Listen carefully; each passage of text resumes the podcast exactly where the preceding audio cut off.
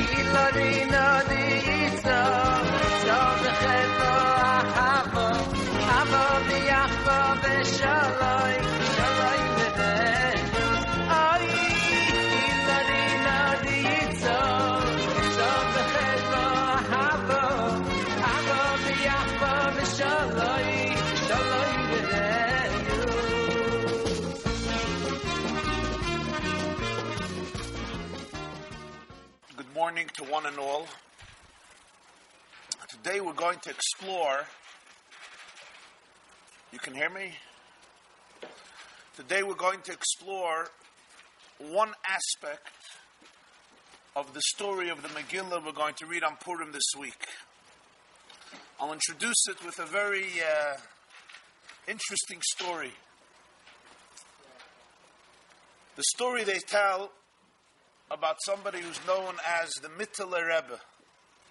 The Mittler Rebbe, his name was Rabbi Doiv Ber, his last name was Shneuri, and he was a son of the Balatanya, Rabbi Schneur Zalman of Liadi, the founder of Chabad, and when his father passed away in 1812, the Mittler Rebbe, Reb Doiv Ber, Yagan Aleinu, succeeded his father as the second leader of the Chabad dynasty.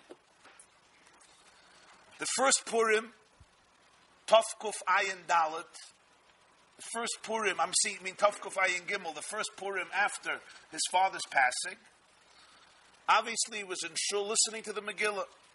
The custom then in the Shtetlach, and I think they still have it in some communities around the world, was that at the end of the reading of the Megillah, the congregants would leave a tip for the Balkaira. He would have a pushka, he would have a little box, and you would throw in a few ruble, a few kupkis, a small amount of money as appreciation to the Balkaira, to the one who read the Megillah, and this was part of their, you know, Purim income. The Mittler Rebbe goes out of shul, and he puts into the pushka, he puts into the box a huge sum of money. One of the Hasidim was quite perplexed, and he says, Rebbe, why so much money as a tip to this Balkaira? So the Rebbe says, Azah Shena Maisa. Et etzelt Azah Shena Maisa. He just related such a beautiful story. What a thriller. What an extraordinary drama. Such a story deserves, deserves a lot of money. The man is now really perplexed. He says, Rebbe, I don't understand. You've been hearing the Megillah for many, many years. You've been hearing the story for many years. Why did it take you so much? Why did it overwhelm you so much this year? Now, you have to understand that each year the minig of the Balatanya was that he would read the Megillah himself. He would also read the Torah himself on Shabbos. He was the Balkaira. So the Mittler Rebbe says, when the Tate had geleint, is es given God ananda Maisa when my father would read it, it was a very different story. So for the first time, he heard, so to speak, the story on a different level, on the very literal, on the very literal dimension, because the Megillah can be read on many levels. There's pshat, there's dremes, there's drush, there's sod, and all are true. And in the various commentators of Megillah Esther, you'll have different perspectives. The Ramah, has a commentary on Megillah called Mechir Yayin, Rabbeinu Moshe Isserlish, and he writes, he brings from a Kabbalistic work called Ma'oirei Oir by Reb Meir Papirish, who says that whenever it says Achashverosh in the Megillah, it's referring to the Rebbeinu Shalom, because Achashverosh is a combination of three words, Acharis Vireshis Shaloi. The end and the beginning belong to him. The end of history and the beginning of history are all his. Achar is Virecha Shalot. So now you could read the whole Megillah, and any time you're talking about Achashverosh, you're referring to Hashem. The truth is, it says already in Gemara, Masechta Megillah, Balayla hu nada doshnas hamelech. The Gemara, I think, uh, Megillah Daf Tesvav, Daf Tesvav, discusses Hamelech Malka Shalom, the king of the world. But today, I want to explore the Megillah not on that level, although we'll get to one aspect at the end, one Kabbalistic or uh, mystical aspect, but to explore one psychological theme in the Megillah. You could read the Megillah as a history book, and it's true. It's not only that, you can read the Megillah as a very deeply uh, religious and moral story, even though Hashem's name is not mentioned there. You could read the Megillah as a spiritual story. I want to read the Megillah today as a psychological story. Let's see where that takes us. Esther is certainly the quintessential hero or hero, hero of the story of the Megillah to the extent that it's, it's named it's named for her. It's not named Megillas Mordechai Esther. It's not even named Megillas Esther or Mordechai. It has one name, Megillas Esther, and the Gemara Taka says in Masechta Megillah Daf Zayin Amud Aleph that it was Esther, Esther who persuaded the Chazal, Esther who persuaded the members of the Sanhedrin, the Anshe Knesset Agdoila, to make Purim a holiday, and not only that, make the Megillah one of the Kisvei HaKodesh. Kasvuni Ledoidus, the Gemara says, Esther sent a message, Kasvuni Ledoidus, transcribe me for generations. And the sages were reluctant. The sages said, typical classic Jewish response, it's going to generate anti Semitism. You're going to create jealousy, you're going to create hatred. Why would you want to transcribe such a story? Let's keep it, you know, let's keep it to ourselves. And what was Esther's response? Trust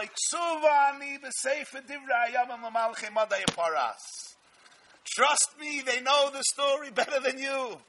They know everything about the Jewish people. At least we should write it for ourselves. We should know who the Jew is. They already know who the Jew is. We should know who the Jew is. But that's a fascinating discussion in and of itself, how Esther managed to persuade Chazal. And so it's called Megillas Esther. She is the one, of course, under the leadership, instructions, indirect guidance of Mordechai. But it's she who implements the, the story, the salvation, the miracle, and the Yom Tov, and we'll soon see she actually disobeys Mordechai in one very significant moment, and we'll try to understand why. So it's her name, Megillas Esther.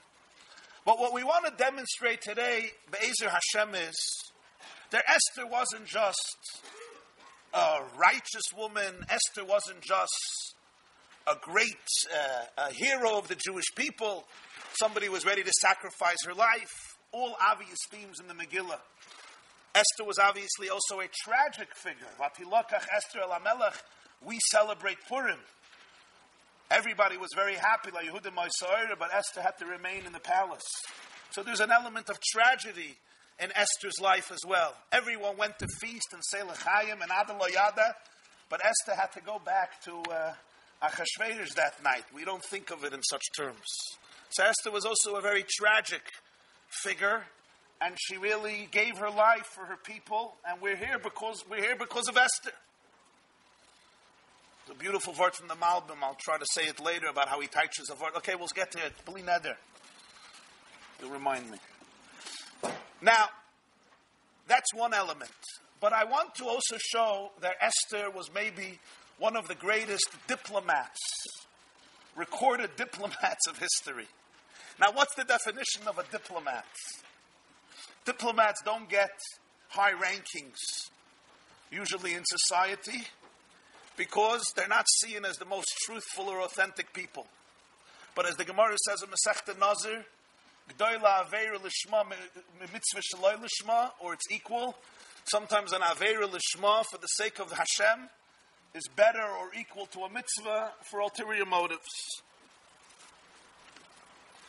So, I want to define diplomacy today as an introduction by a very uh, intriguing and humorous scenario that was presented by none other than a German Jew who's on El today, He celebrated last year his 90th birthday. His name is Henry Kissinger. Henry Kissinger was born in Germany, came to the United States. Whether you liked his diplomacy or were not in favor of it, a smart man he is. And Kissinger rose to become the Secretary of State of the United States of America. And thus had to become a great diplomat between America and the Soviet Union during the thickness, the thicket of the Cold War in his years, 1970 under Nick, the 70s under Nixon, uh, diplomat between America and China, etc. So they once asked Kissinger, who had many years of experience in the White House, is the famous story you probably know. They say it's a story or a joke that Golda Meir, when she became the Prime Minister of Israel, she wrote a letter to Henry Kissinger as the Secretary of State of America and said, You know, finally, we have a Jewish Secretary of State. We look forward to a close working relationship between Israel and the U.S. So Kissinger wrote back, according to this anecdote, I have to state to you, dear Mrs. Meir, my priorities. Number one, I am an American citizen. I am not an Israeli citizen. Number two, I am Secretary of State of the U.S. I'm not Foreign Minister of Israel. Number three, I happen to be Jewish. And that is number three. So Golda Meir writes back, Mr. Kissinger, that's why I'm so looking forward to a close working relationship with you because you know, here in Israel we read from right to left. You're Jewish, you're Secretary of State, and you're also an American citizen. She was also a kluge. She was quite a clever woman, Golda Meir. They once asked Henry Kissinger, my diplomacy, Zay Masba, what's shot to be a diplomat? Those of you on positions of arbitrators, you have to make peace. Ben ishli ishtoi, ben ishli chavere, ben business la business.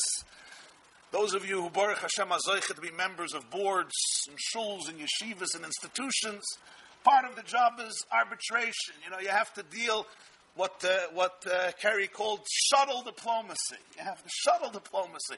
What's the definition of, of, of a diplomat? So let me tell you what Kissinger said. He said it's very simple. Okay, this is how it works. Let's say you need to accomplish a goal, and the goal is you want to marry off Rockefeller's daughter to a peasant from a Siberian village. How do you create the shidduch between Rockefeller's daughter and the peasant of some remote Siberian village frozen most of the year? What do you do? So the journalist who asked him the question says, That's impossible. It's not happening. How would you be able to do that? So Kissinger says, That's why you're not the diplomat. That's why I am the diplomat. He says it's very simple. I travel to the Siberian village.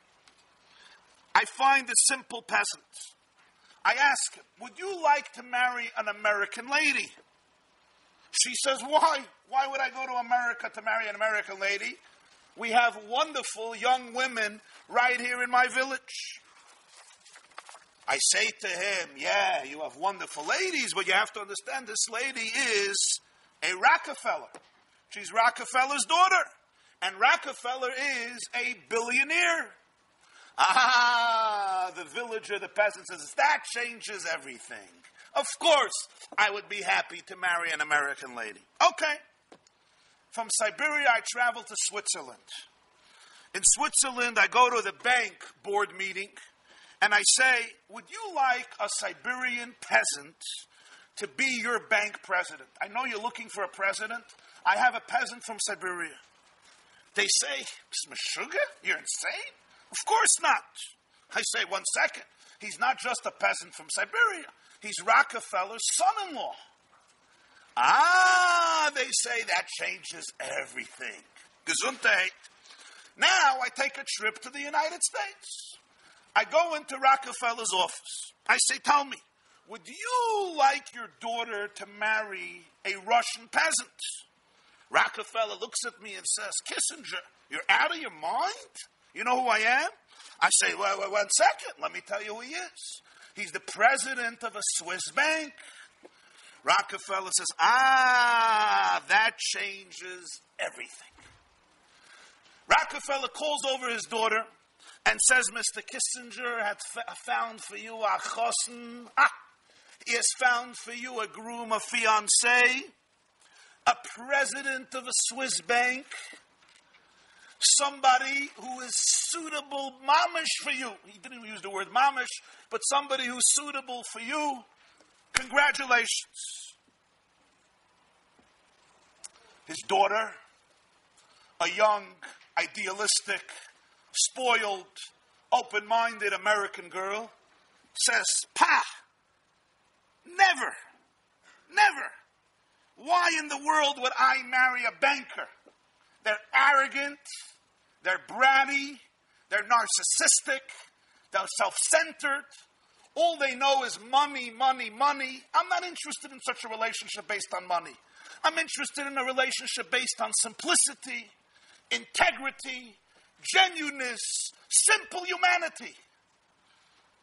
I look at her and I say, but he's also a peasant from Siberia. She says, ah, that changes everything. Congratulations. And the peasant from Siberia marries Rockefeller's daughter.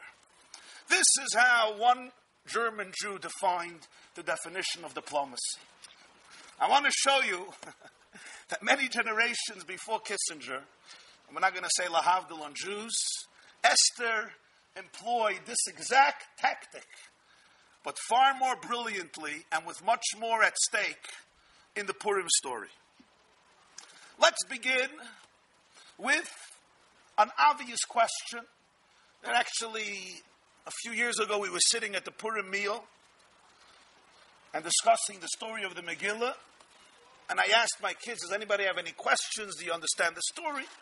And one of the boys asked this question, and it led me on a journey, a long journey through many Svarim. And the result of this journey, or at least one result of this journey, is the shiur here this morning. So I have to thank my son for asking the question.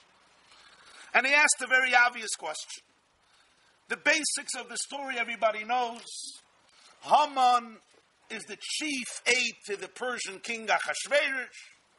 He influences the king to issue forth an edict to exterminate every Jew in the empire on one day men, women, children.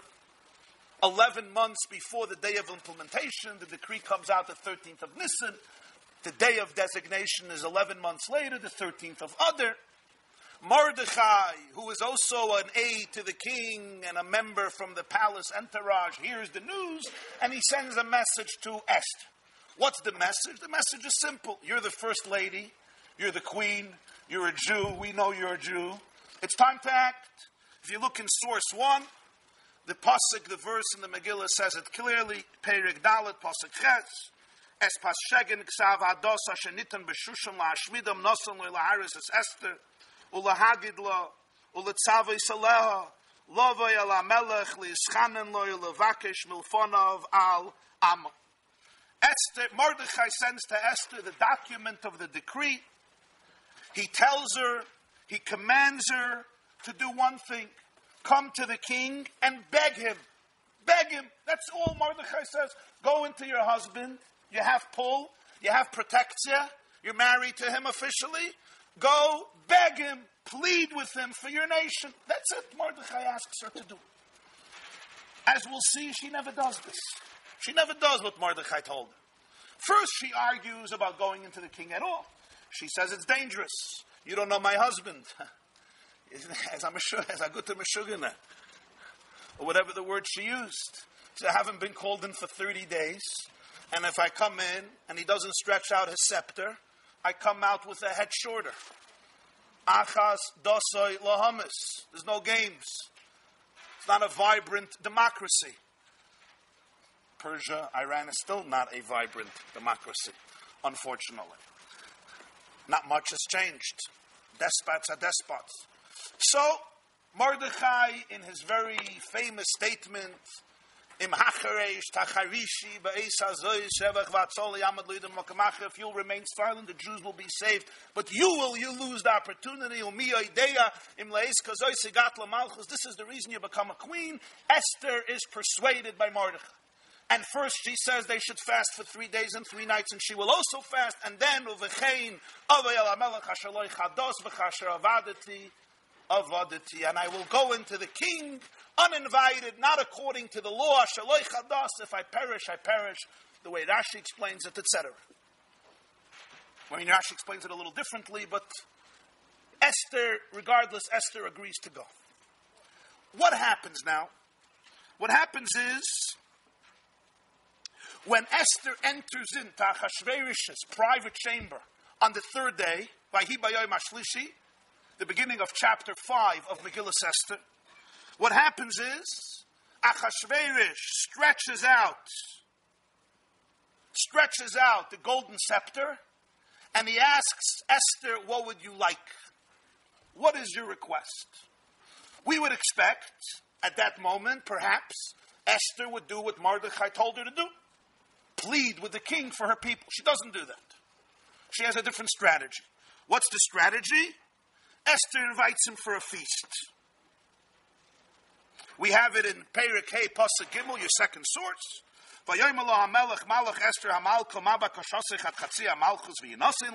What would you like? I'll give you everything till half the kingdom. Vatoimer Esther, which is a great offer, it's a great gesture. I'm ready to give you everything at Malchus. You would think this is the moment. Esther would say, I'm just asking you for a little favor or a big favor. That's not what she does. Esther, Toiv, Yovoi Hamelech. If it's fine with the king, I ask the king and Haman to attend a feast that I have prepared for him. Who is him? For the king, for Achashverosh. Vayomer Hamelech Maru es Haman lasses es var. Vayovei Hamelech la mishta Esther. The king and Haman now attend a feast that Esther made.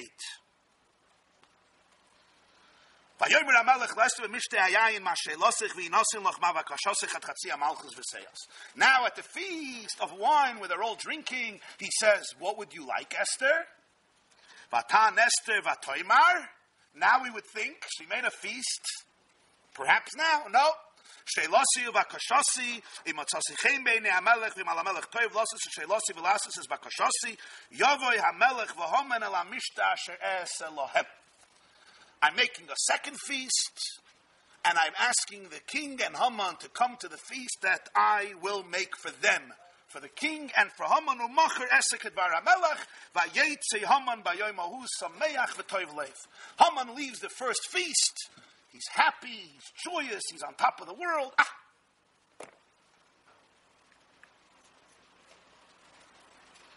Now, the question is simple. Why two feasts? Why two parties? Well, you can ask a bigger question. Why the need for a feast at all? Achashverosh offered you to ask whatever you want at Chatzi HaMalchus. Stage your plead your case. That's what Mordechai told you to do. Say, I'm Jewish. I don't want to die. I don't want my people to die, as she will ultimately say at the second feast. She doesn't do that. She invites him to a party. But I think we can all appreciate, quite simply, the strategy. At a feast, at a party, everybody is more relaxed. It's more informal especially if there's good wine, especially if your husband loves to drink.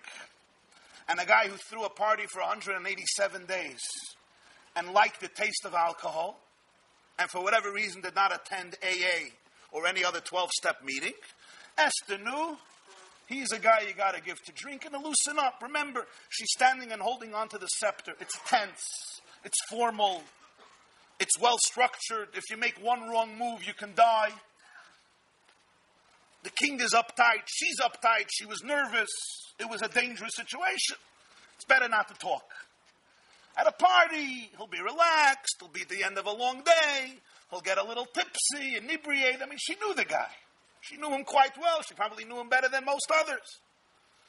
So Esther understood, and we all know this. You know, you want to negotiate a very intense deal. You want to deal with a very problematic situation? We always bring food. Why do we always have food at every event? We can't even have a shiur without food. Somebody once told me, said Rabbi Jacobson, never compete with a sandwich. If there's food coming out, don't think you'll be more powerful than that. But the Gemara says, G'doyle legima shemekareves. G'doyle legima shemekareves. You bring a legima, a and saraf, some wine, some mashka, some good wraps, especially if Esther brought it, I'm sure she brought in sushi to the party. If not, she couldn't get it from Japan, at least she brought Chinese food from China to the party. I mean, the Chinese were around. So, you know, Esther, Achashverosh eats, he drinks, it's geschmack. We get that. It's very normal. But I ask you now a question. He's there, he's in a good mood, he's drinking, and he says again, What do you want? I'll give it to you. At Chatzia Malchus. The Gemara says At Chatzia Malchus means till the Beis HaMikdash. But she wasn't asking for the Beis HaMikdash. But literally, At Chatzia Malchus, I'll give you anything. Almost anything. Go. Go for the punch. Go for the punch. No. What does she say? Let's make a second party. I now ask you from Esther's perspective. What did she think will happen at the second party that didn't happen at the first party? Well, we all know between Perik Hay and Perik Zayin, there's Perik Vav. What happens is, after the first party, Ashverosh goes home and he can't sleep. For whatever reason, nobody gave him a sleeping pill. And even though the fact that he was quite drunk, he should have fallen asleep, the guy is suffering from insomnia. Okay. So he brings his diary and they start reading different stories and they read that Mordechai saved the king from an assassination years before. This didn't happen recently. Years before Bigsan and Seresh tried to poison the king, Mordechai was the one who gave the message and saved the king. So Achashverosh decides he has to reward Mordechai. We all know that Haman comes in in the morning. He wants to have Mordechai executed, hung on a tree. Achashverosh asks him, What do I do to the person whom I want to honor. Haman thinks I'm certainly the person. He says you dress him up in royal garments, you put him on the royal crown, you place him on the royal horse, you lead him through the streets of the capital Shushan, and you have somebody announce, This is how we confer grace upon a man who the king wants to show honor towards. He tells Haman, do exactly that to Mordechai HaYehudi, Mordechai the Jew, and Haman does exactly that, and he leads Mordechai through the streets of Shushan. It's certainly a lovely, ironic story of poetic justice of Anapechu, but what happens after that is Haman is now brought back to the second feast. Now, certainly Esther, when she makes the first feast on a literal level, she doesn't know that her husband that night won't be able to sleep. From a level of pshat, Esther doesn't know what's going to happen in between the first feast and the second feast, where Mordechai will suddenly be highlighted and recognized, which would certainly help. So I ask you, why did Esther not bring up the issue at the first meal? Now, let's say even you want to say that Esther did know what's going to happen through any other any method you want to explain. That is really not a critical part of the story, L'chayr. Because let's say Achashverosh would have had a good night's sleep, and Mordechai would have not been rewarded.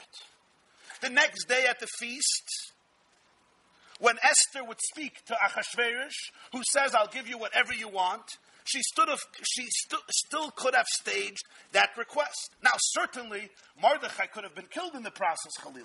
So it was a great moment that Mordechai was saved, and not only he was saved, but Haman was humiliated. But my question is from Esther's perspective, what was she thinking at that first feast to delay it for another day and make a second feast? Now it's interesting that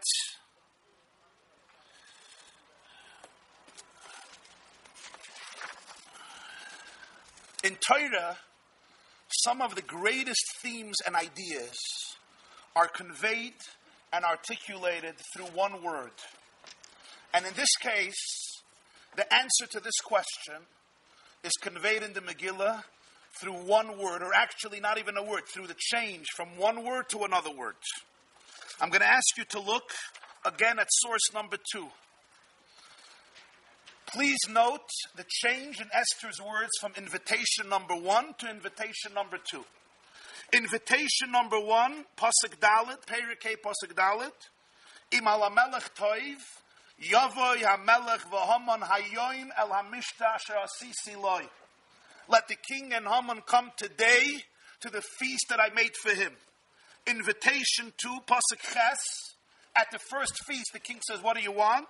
She says, Imal HaMelech Toiv, Yavoy HaMelech v'Haman El HaMishte Asher Es Elohem. Let the king and Haman come to the feast I will make for them. What's the difference you see? Very good. Loi and Lahem. Both parties were for both. The first time she says, the party I make for him, for the king. The second time, it's a party I make for both of you, for them, for Achashverosh and Haman. Why the change? Why not the first time Lahem? Why not the second time Loi? This tiny little nuance in the Megillah Esther captures the entire story. It tells you who Achashverosh was. It tells you who Haman was. Most importantly, it tells you how well how well Esther played on the psychology of these two people in order to bring down one of the greatest salvations of the history of humanity and certainly the history of the Jewish people. Take a look at source number three. Pri Etz Chaim Shar Hapurim Perek Vov. The Arizal has a sefer called Pri Etz Chaim. He goes through the Yom Tovim. In the section of Purim, he says, and I quote, Yovoy HaMelech V'Haman Hayoim Rosh Yud and Hey, and then Vav and then Hey. Yovoy HaMelech V'Haman Hayoim. It's quite perplexing and fascinating. Esther comes in and says, Let the king and Haman come today. So the Arizal sees this as a reading of Shem Havaya, Hashem's name, and not only that, in the order. Very often you have words that the acronym makes up Hashem's name, Yud Hey, Hey Vav, Yud Vav, etc. But here you have it Kisidra, it's called, in the order Yud, and then Hey, and then Vav, and then Hey.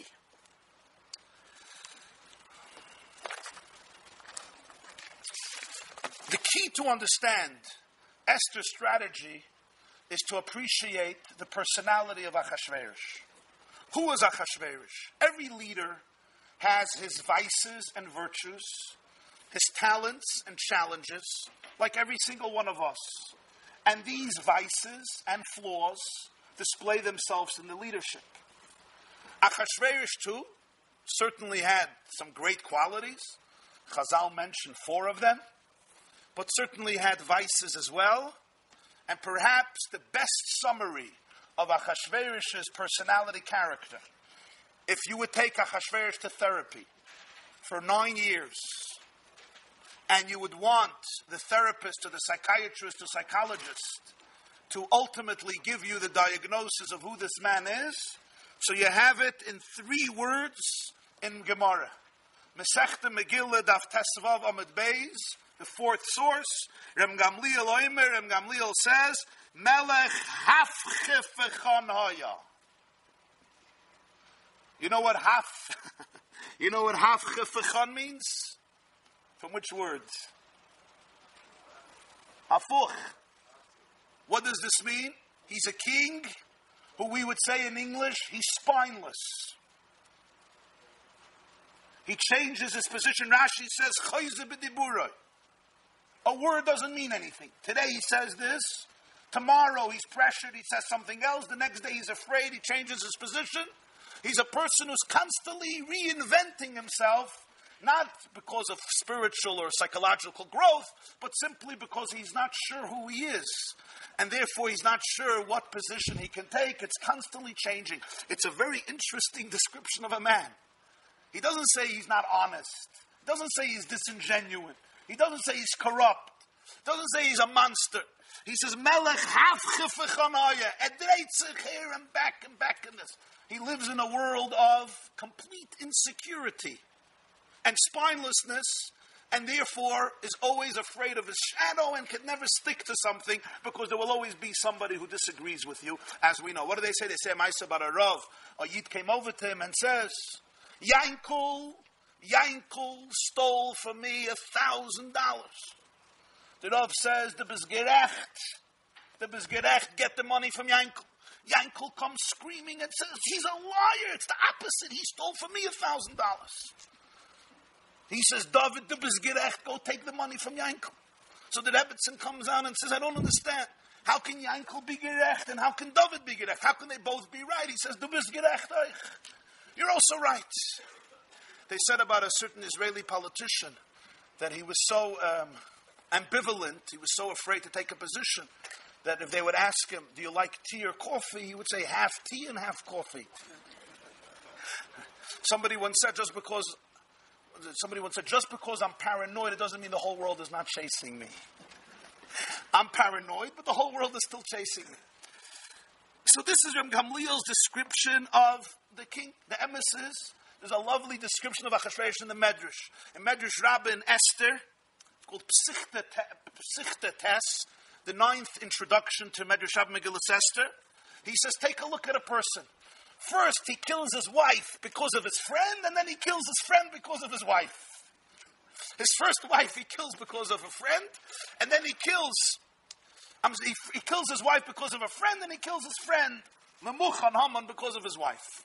And the Medrash, of course, is not discussing if it's right or wrong. Maybe it was right, maybe it was wrong. The point is, this is Achashverosh. There can't be loyalty because for there to be loyalty, you have to have identity. If you have no identity, how can you have loyalty? Which I think, on the most simple level, explains the very strange opening of the Megillah, which doesn't seem relevant. A man throws a party for 180 days. Who does that? It's worse than Woodstock. 180 days. True, he wants to show off his wealth. He's done with 180 days of drinking and hulenzich. And now what happens? You would think he would want to break. No. Now, bimloyas hayamamayla. Asa melech l'chol ha'om animtsoyim b'shushan limigodol v'atkoton mishte shiva asyam mechatzar ginas b'san Now, every citizen of Shushan, from great to small, everybody, no exceptions, is invited to a feast, and then we have to hear exactly who the designer was, what the centerpieces were, what type of flowers there were, what type of goblets there were, what they served. I care if there was chur, kaipas, tchelis, chavli, butzar, gammon, glile, chesef, amudei, sheish. Do we all have to emulate bar mitzvahs and weddings based on that? Seems like that's how some people understand the message of the Megillah. We have to know. But then there's the key. V'ashiyah chados ein yisad al kol rav lasois, ish. What is Achashverosh trying to accomplish? He wants the love of the people. When you're insecure, all you crave for is validation. Love me. Compliment me. Tell me how good I am. Tell me how handsome I am. Tell me how perfect I am. Now, we all know it's nice to get compliments. It's a wonderful thing. you should give your loved one compliments. But for Achashverosh, it's desperation. Who doesn't like a compliment? I once gave somebody a compliment for something. He says, eh, you don't have to talk about it. I said, listen, from all the stories I know, I have never heard about a din Torah that somebody took somebody a din Torah because he gave him a compliment. So even though everybody says the dafsnish you don't need, the din Torah you won't take me. Achashverosh, however, was desperate. And therefore, he needed to gain and win the love and the affection of the people. He wanted to please everybody. It's not just about the party, it represents who the person was. And because this was the person, therefore, he made sure that nobody should be unhappy because I want to be a king that everybody says nice things. This is an element of insecurity or paranoia. There was once a comedian who remarked, and he said, Paranoia is a very bad personality trait for a comedian because as he gets up, he's thinking, What are you laughing at? So, therefore, when somebody has to deal with these things, it's, it's, it's, it's, it's an emotional it's an emotional reality. There was once a woman who spoke about New York. So she said, you know, it, I really don't like living in New York. It's a terrible place to live. The only reason I have to live here is for health, for psychological and health reasons, because I'm very paranoid, and New York is the only place where my the only place where my fears are justified. now, I think this explains why Achashverosh gets so upset when Vashti doesn't show up. He wants to display his power, his grandiose royalty, And he wants Vashti to show her for beauty as part of his as part of his expression. Of course, Vatamoy and Amal Vashti love Vashti refuses, and the king is burning mad. He's very, very angry. There's a quote by Emerson. He once said, Let me never fall into the vulgar mistake of dreaming that I am being persecuted whenever I am contradicted. Often, people cannot deal with being contradicted, they feel it's persecution. The Netziv writes, Loi toive adam levade eseloi ezer kenegdoi. What's ezer kenegdoi? Is she a helper is she against him? And the Netziv says sometimes you help the person most by disagreeing with them. Ezer kenegdoi. That's the function of a good Jewish wife. Now, this doesn't mean when you come home and somebody says, What did Rabbi Jacobson t- say today? He said that it's a mitzvah in the Iraisa, in Parshas Bereshis, that you have to disagree with your husband. But what the Netziv is saying very profoundly is that in life, when somebody disagrees with you, it's not a bad thing. It's a good thing because it challenges you to expand your horizons, unless you're terribly insecure and every contradiction is a declaration of war. And that's what happens in many homes. And that's what happened in Achashverosh's home. This wasn't just a small thing. For Achashverosh, this undermined his confidence in a very deep, deep way. For him, it was a psychological death sentence. And we have to realize this because when you're talking to somebody who's deeply shattered at their core, disagreeing with them or refusing them is often a psychological death sentence. And some people suffer from this throughout their whole life. Not only that, the Gemara says in Masechta Megillah that when the king ordered his wife to come, what was the message she sent back? The message she sent back was he should remember his humble origins as the man who guarded the horse stable of her father Belshazzar. Remember, Vashti was a daughter of Belshazzar, the Babylonian emperor, who was a son of Evil Merodach, who was the son of Nebuchadnezzar who was the great Babylonian monarch who destroyed the first Beis Hamikdash. So Vashti was a great granddaughter of Nebuchadnezzar and therefore of real royal Babylonian blood. And you began as a as a shamish in this horse of my horse stable of my father. Remember who you are. The Vilna Gaon has a brilliant commentary in the first parak of the Megillah where the pasuk keeps on changing from Hamalka Vashti to Vashti Hamalka. But Tamoyin Hamalka Vashti, and then Achashverosh says Vashti Hamalka. He says that was the arguing does she begin as a queen and then she's Vashti? Or Achashverosh says, no, you're just Vashti. I turn you into a queen. This was the argument the Vilna Gaon points out in the Psukim. You'll see Amalka, Vashti, Vashti, Amalka. And he shows it even in the Trop. The Trop, every time it says Amalka, Vashti, or Vashti, Amalka, is representing this argument. Vashti says, who do you think you are? And Achashverosh, who knows that Vashti has a good point, which is usually why husbands get so infuriated because it's not that their wives are wrong, it's that their wives are usually right. Am I right or am I wrong about that? Okay, they're all nodding, they're all nodding, fine. So, uh, next week I might have more women than men if I continue this way, right? So, so, of course, Achashverosh is completely, is completely infuriated. And, and therefore, therefore, Vashti is now a great threat to Achashverosh. On the other hand, the king doesn't just execute Vashti, he consults all of his Yoidiyaitim, all of his experts. And the Gemara says, Chazal say in Megillah, and the Medrash says that Achashverosh was hesitant to kill her. Of course, he's a hafchefecham. he, he's very angry, but he can't really take a position to kill her. He's insecure, he's paranoid. Who gets up and says we have to kill her? Memuchan gets up, and how does he explain and justify the murder, the, the, the execution of Ashti. How does he justify it? He says, Loyal Melech Levadi, it's not just a personal thing. She's going to create a revolution. She's absolutely, there's going to be chaos in this place. And nobody will ever forgive you for allowing this woman to create a revolution where peep men become shmatas, under they become doormats for their wives. So wow, now Achashverosh is like, oh no. So now this whole thing is going to turn into a revolution. I just spent 187 days trying to make all my chevra like me, and Memuchan is telling me they're going to hate me. This is Achashverosh. Now let's get to Haman's Let's put Haman on the couch for a few minutes.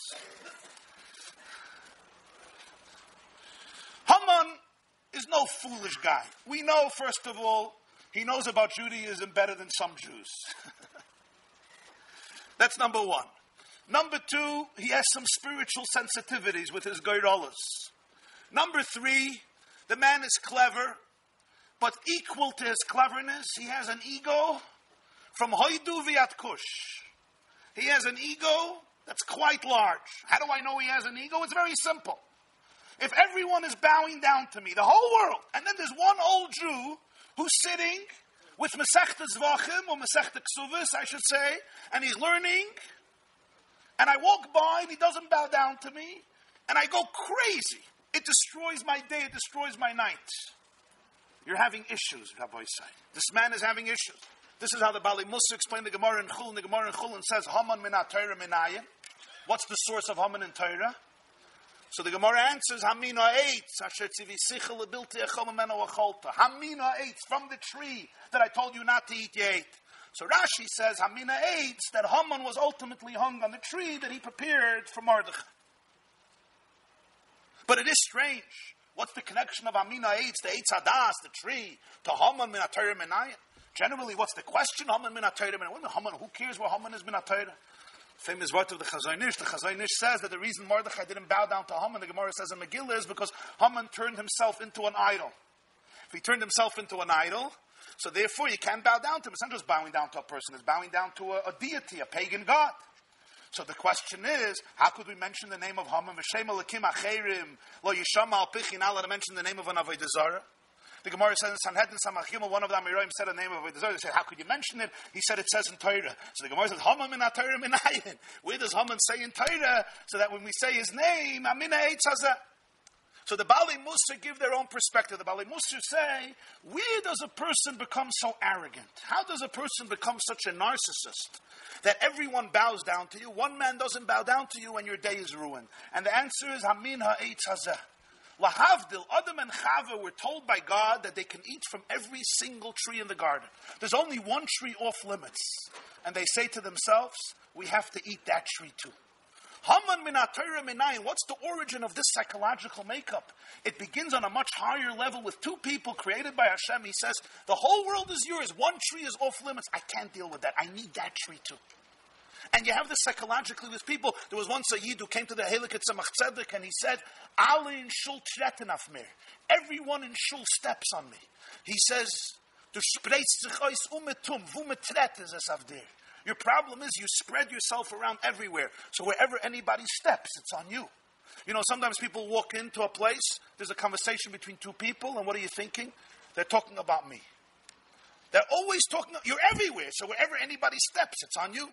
Because when you don't have, when you don't have, when, when, when you don't have a place where you feel solid, then you have to be everywhere. If you're not any, everywhere, you're nowhere. So Haman's has this component, and therefore he cannot deal with Mordechai not bowing down to him. That's number one. But Haman's ego now takes advantage of Achashverosh in a very interesting way. When you have a leader who's insecure, and because he's insecure, he's paranoid. So a paranoid leader can easily fall prey to a person who feeds his paranoia. If this person can only present himself as the ultimate protector of this leader, the leader will allow this person to do almost anything because he becomes so dependent on this person. Without him, he feels unsafe. Without him, he feels unstable and insecure. And therefore, Haman, in his cleverness, used Achashverosh's weakness to ultimately dominate the empire. The Gemara says in Megillah, who was Memuchan, who had Achashverosh kill Vashti? It was Haman. Why would Haman want to kill Vashti? Vashti ultimately limited Haman. She was his last obstacle to power because she didn't allow him to completely rule. She was not one of his subjects. As a result of inculcating fear in the king from Vashti, that Vashti's existence will undermine his entire empire, Haman now realizes that he is now free There's only one man on the top of Hashverish. He has a Hashverish in his palm by feeding his paranoia, and he is good to go. When Vashti is gone, the last person with power is now off the stage. The opportunity is now open for Haman to yield limitless power over the king and his enormous empire. Where do we see this? We see it again in Pshat, the way the Megillah is written.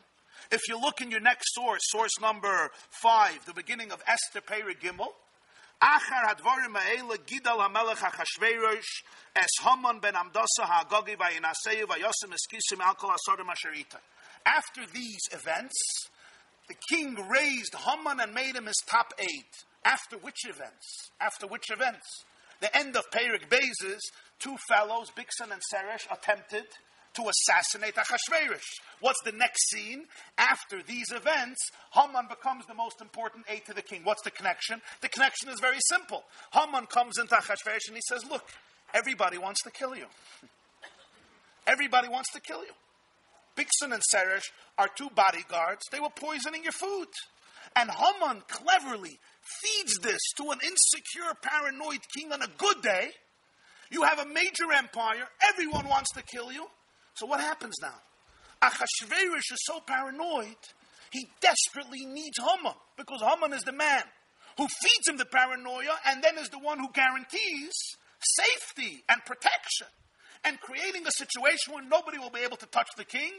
So, of course, he raises Haman to be the greatest person. So, Haman's ego is now fed by feeding Achashverosh's paranoia, and all seems to be very powerful. And if you're doubting how accurate this description of Achashverosh and Haman is, I once heard in a tape of shiur from Rabbi Yoshe Ber Soloveitchik. He said, in our generation, we sadly had a very accurate description of this. Two people. There was Joseph Stalin, and there was Lavrenti Beria. Stalin was the leader of the Soviet Union from 1924 when Lenin died till March 1933 when Stalin died on Purim. Purim 19, not 1933, 1953. Tafshin Yud Gimel. On Purim or the week of Purim, Stalin died. For 30 years, the Soviet Union became a hell on earth. Stalin killed between 30 and 50 million people. More than Hitler his own people. Between 30 and 50 million. We don't even understand what those numbers mean. You ever saw 30 million people? You ever saw 1 million people? You ever saw 600,000 people? It's a special blessing for 600,000 people. This was Stalin. Between his executions, his mass purgings, his gulags, it was, it was an extraordinary, horrific era in history.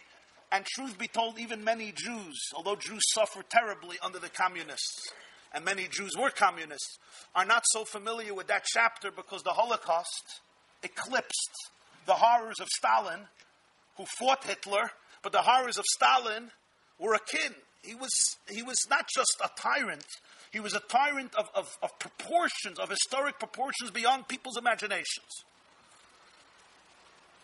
Stalin was a very paranoid man. It's well known that he purged and he killed his closest aides constantly everybody was suspected of any level of disloyalty was immediately shot. No question. My father, Olav Shalom, was a journalist for many years. Stalin's daughter, Svatlina, defected from the Soviet Union and came here. My father interviewed her. My father grew up in Russia and suffered a lot. His father was almost executed by the communists, and then he was exiled for 25 years until he got out in the middle of the war. So, uh, so my father interviewed Stalin's daughter. I heard this from him. And Stalin's daughter told, so he asked Stalin, he asked Stalin's daughter, Svetlina was her name, I think Svetlina, yeah? What, tell me about a morning with your father. Tell me about a breakfast with your father. And she said, My father would sit. She described to my father what he would eat for breakfast. And he was always writing up a list, a list. And she would look, it was a list of names names. And within 24 hours, all those people were shot. This was Stalin. Who was Stalin's most trusted person? One man, the head of the KGB. His name was Beria. When Stalin died in 1953, the next leader of Russia was Khrushchev. Khrushchev, in his memoirs, wrote about Beria and he said that Stalin trusted absolutely nobody. But he said there was one person whom Stalin allowed to offer his frank advice in foreign policy matters. He trusted him. This was Beria. Beria shared the same Georgian roots as Stalin. He had a reputation of endless loyalty to him, but in truth, it was all a completely cynical power play. Because Beria knew that Stalin was such a paranoid man, he fed it all of the time, so he made Stalin completely dependent on him. And that was his brilliance. Stalin knew without Beria, he'll die any minute. This one will kill him, that one will kill him. There's a popular story, understand Beria, and then you'll understand Haman. In the early days of their relationship, Beria saved Stalin an, from an assassination attempt. But you know who staged the assassination attempt? Beria. That was Beria. He made the assassination attempt and he saved him. And when Stalin realized that, this was his man. Beria was ruthless, ruthless, and uh, for 30 years, for 30 years, tens of millions of people died. This was Haman. So Bigsan and Seresh staged the assassination. Now, I'm not a conspiracy theorist. I'm going to tell you now that Haman influenced Bigsan and Seresh to do it like Beria with Stalin. Although maybe. Maybe we'll find a medrash one day, but I don't know that. But the clear, one thing is clear. After this, Achashverosh put Haman in power because he realized without Haman he's not safe. And this explains why Esther says, if I come in without being invited and he doesn't stretch out his scepter, I'm dead. Why? You're his queen. Why are you dead? Why, if you walk into his chamber, do you die automatically? You didn't do anything. You just walked in. You didn't come in with a stick. You didn't come in with a gun. You didn't come in with a spear. You didn't come in with a sword.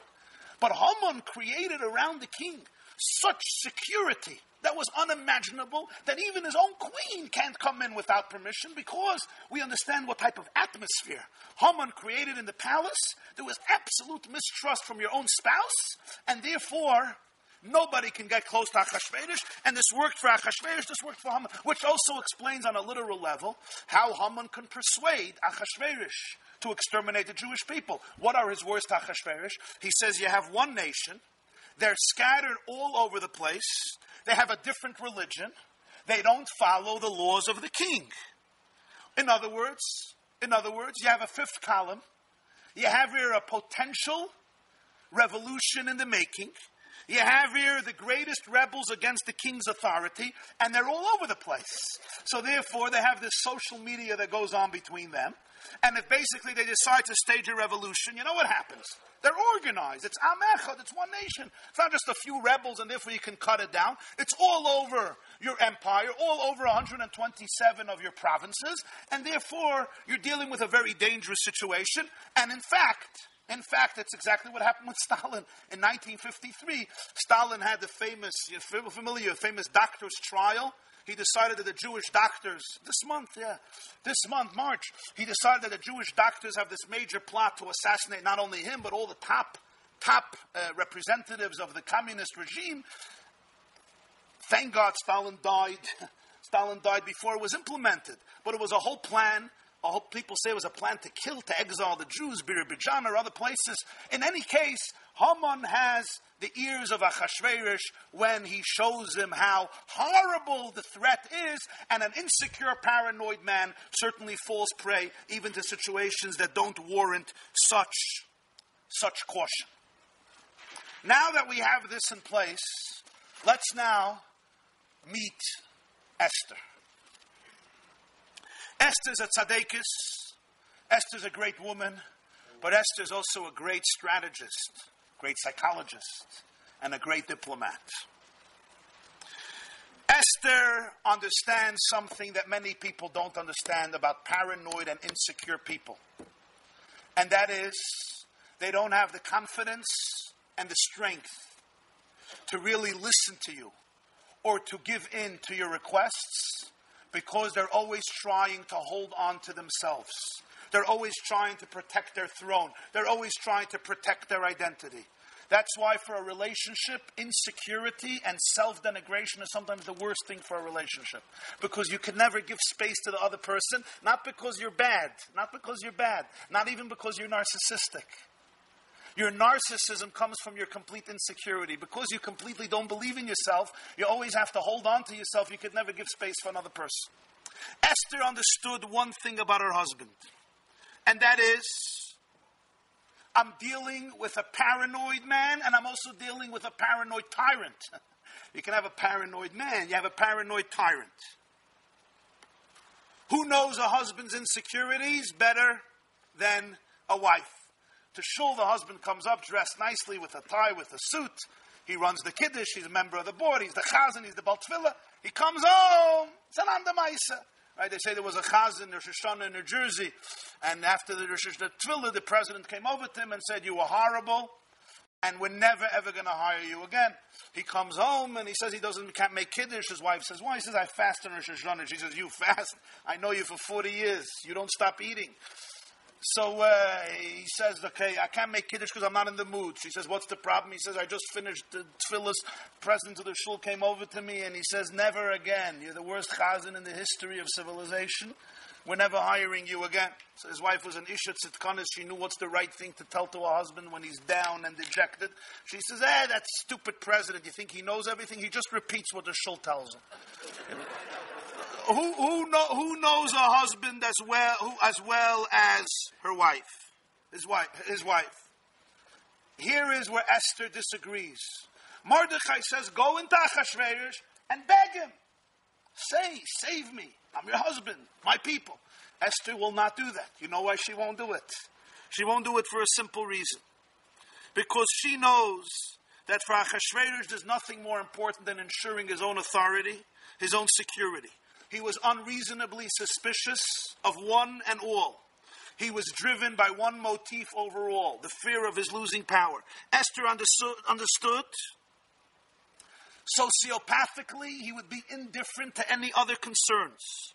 If Haman was right and the Jews are a threat, nothing would stop him with proceeding Nothing would stop him from proceeding with this plan of total annihilation of his perceived enemies, for such is the nature of paranoia. So, what happens now if Esther comes in and she says, It's me, I'm Jewish, it's my people. We're being annihilated, even by the first feast. What happens? Achashverosh is not in a position where he's rational, sober, wholesome, powerful, secure. Achashverosh is living in this delusional bubble that Haman so cleverly created after Bigsan's and Seresh's death, already from Vashti's death, which happened nine years ago. And the security is so tight. Oh, wow, my own wife is trying to kill me. My own wife is a Jew who's trying to kill me. And Vashti, Esther herself could be killed. And I'm going to go back to the same, same man, Stalin. Stalin had a son, Jacob who was captured by the Germans in World War II. The Russians had a field marshal, a Nazi, a German field marshal. They told Stalin, "We'll exchange. We'll exchange your son for the German field marshal. Give us back the German field marshal. We'll give you Jacob Stalin." Stalin said, "No, I don't exchange field marshals with lieutenants." Of course, he told his close people, "My son is a spy." Why was he captured by the Germans? He's a spy for the Germans. I'm not going to let him go. So of course he died. You had Herod, Herod, Hordus. You know the story with Hordus? He killed his kids, he killed his family, he killed his loved ones. Augustus said, the Caesar of Rome said, it's better to be Herod's dog than to be his child. Hordus treated his dogs with dignity, not his children. You had Ivan the Terrible, Peter the Great. I mean, despots throughout history, their own children they murdered. Why? Because they were, they were smart people and they were powerful people. But psychologically, they lived in such fear and paranoia. They're not rational. Esther could be rational, it's not going to work. So, what do you do?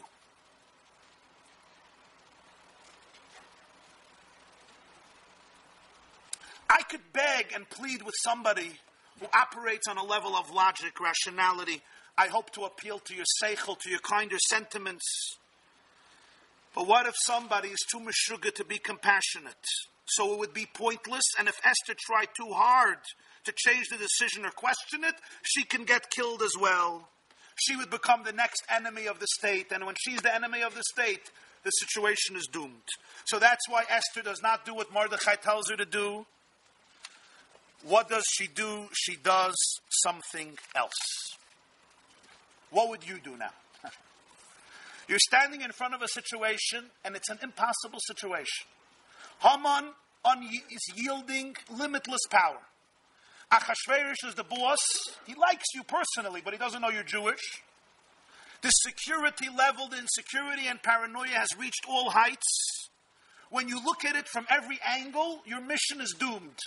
This was Esther's situation. Every angle, B'derech HaTeva, there's nothing to do. What is she supposed to do? Speak to him, won't work. Plead, probably won't work. Beg and try to put pressure, she'll become the enemy. Was tutman, what do you do? So you have to bring together Rockefeller's daughter with a Siberian peasant. Siberian peasant, but there's one difference. A whole nation is at stake. It's not just a shidduch. The Am Hashem, Klal Yisrael's future destiny is at stake. What do you do? So Esther, Esther, the Eza Kenegdoi, she understood Achashverosh was a talented man in many ways, but he had one weakness, hafachvachon, insecure, paranoid. Haman was a clever man, a capable fellow, but he also had one weakness. His ego was very, very large. Esther played one weakness against another weakness. And when the two weaknesses were played against each other, she found a solution to her dilemma. What Esther understands is there's only one way out of this mess. She has to turn around the tables on Haman, and she has to show Achashverosh that if there's somebody to be paranoid about, if there's somebody to be afraid of, you know who it has to be? It has to be Haman. He is your arch enemy. He is the man you got to be scared of. She can't over, she can't ignore his paranoia. She can't go around it. That's him. She has to feed it like Haman. But how? She has to show, ha ha, you're afraid? Yeah, you know who she should be afraid of? Should be afraid of this man.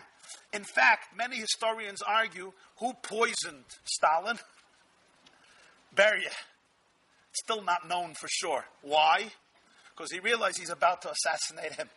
He realized that Stalin is learning that Beria is not the loyal, the loyal fan that he thought he was, and now he was the next on the list. So he managed to get rid of Achashverosh first. He managed to get rid of Stalin first on Purim. Esther understood she has to show Achashverosh he is the man you should be paranoid of. How do you do that? You walk in and you say, Haman is not your friend. Oh, you're my new enemy. A new Bigsan V'Seresh, a new Vashti.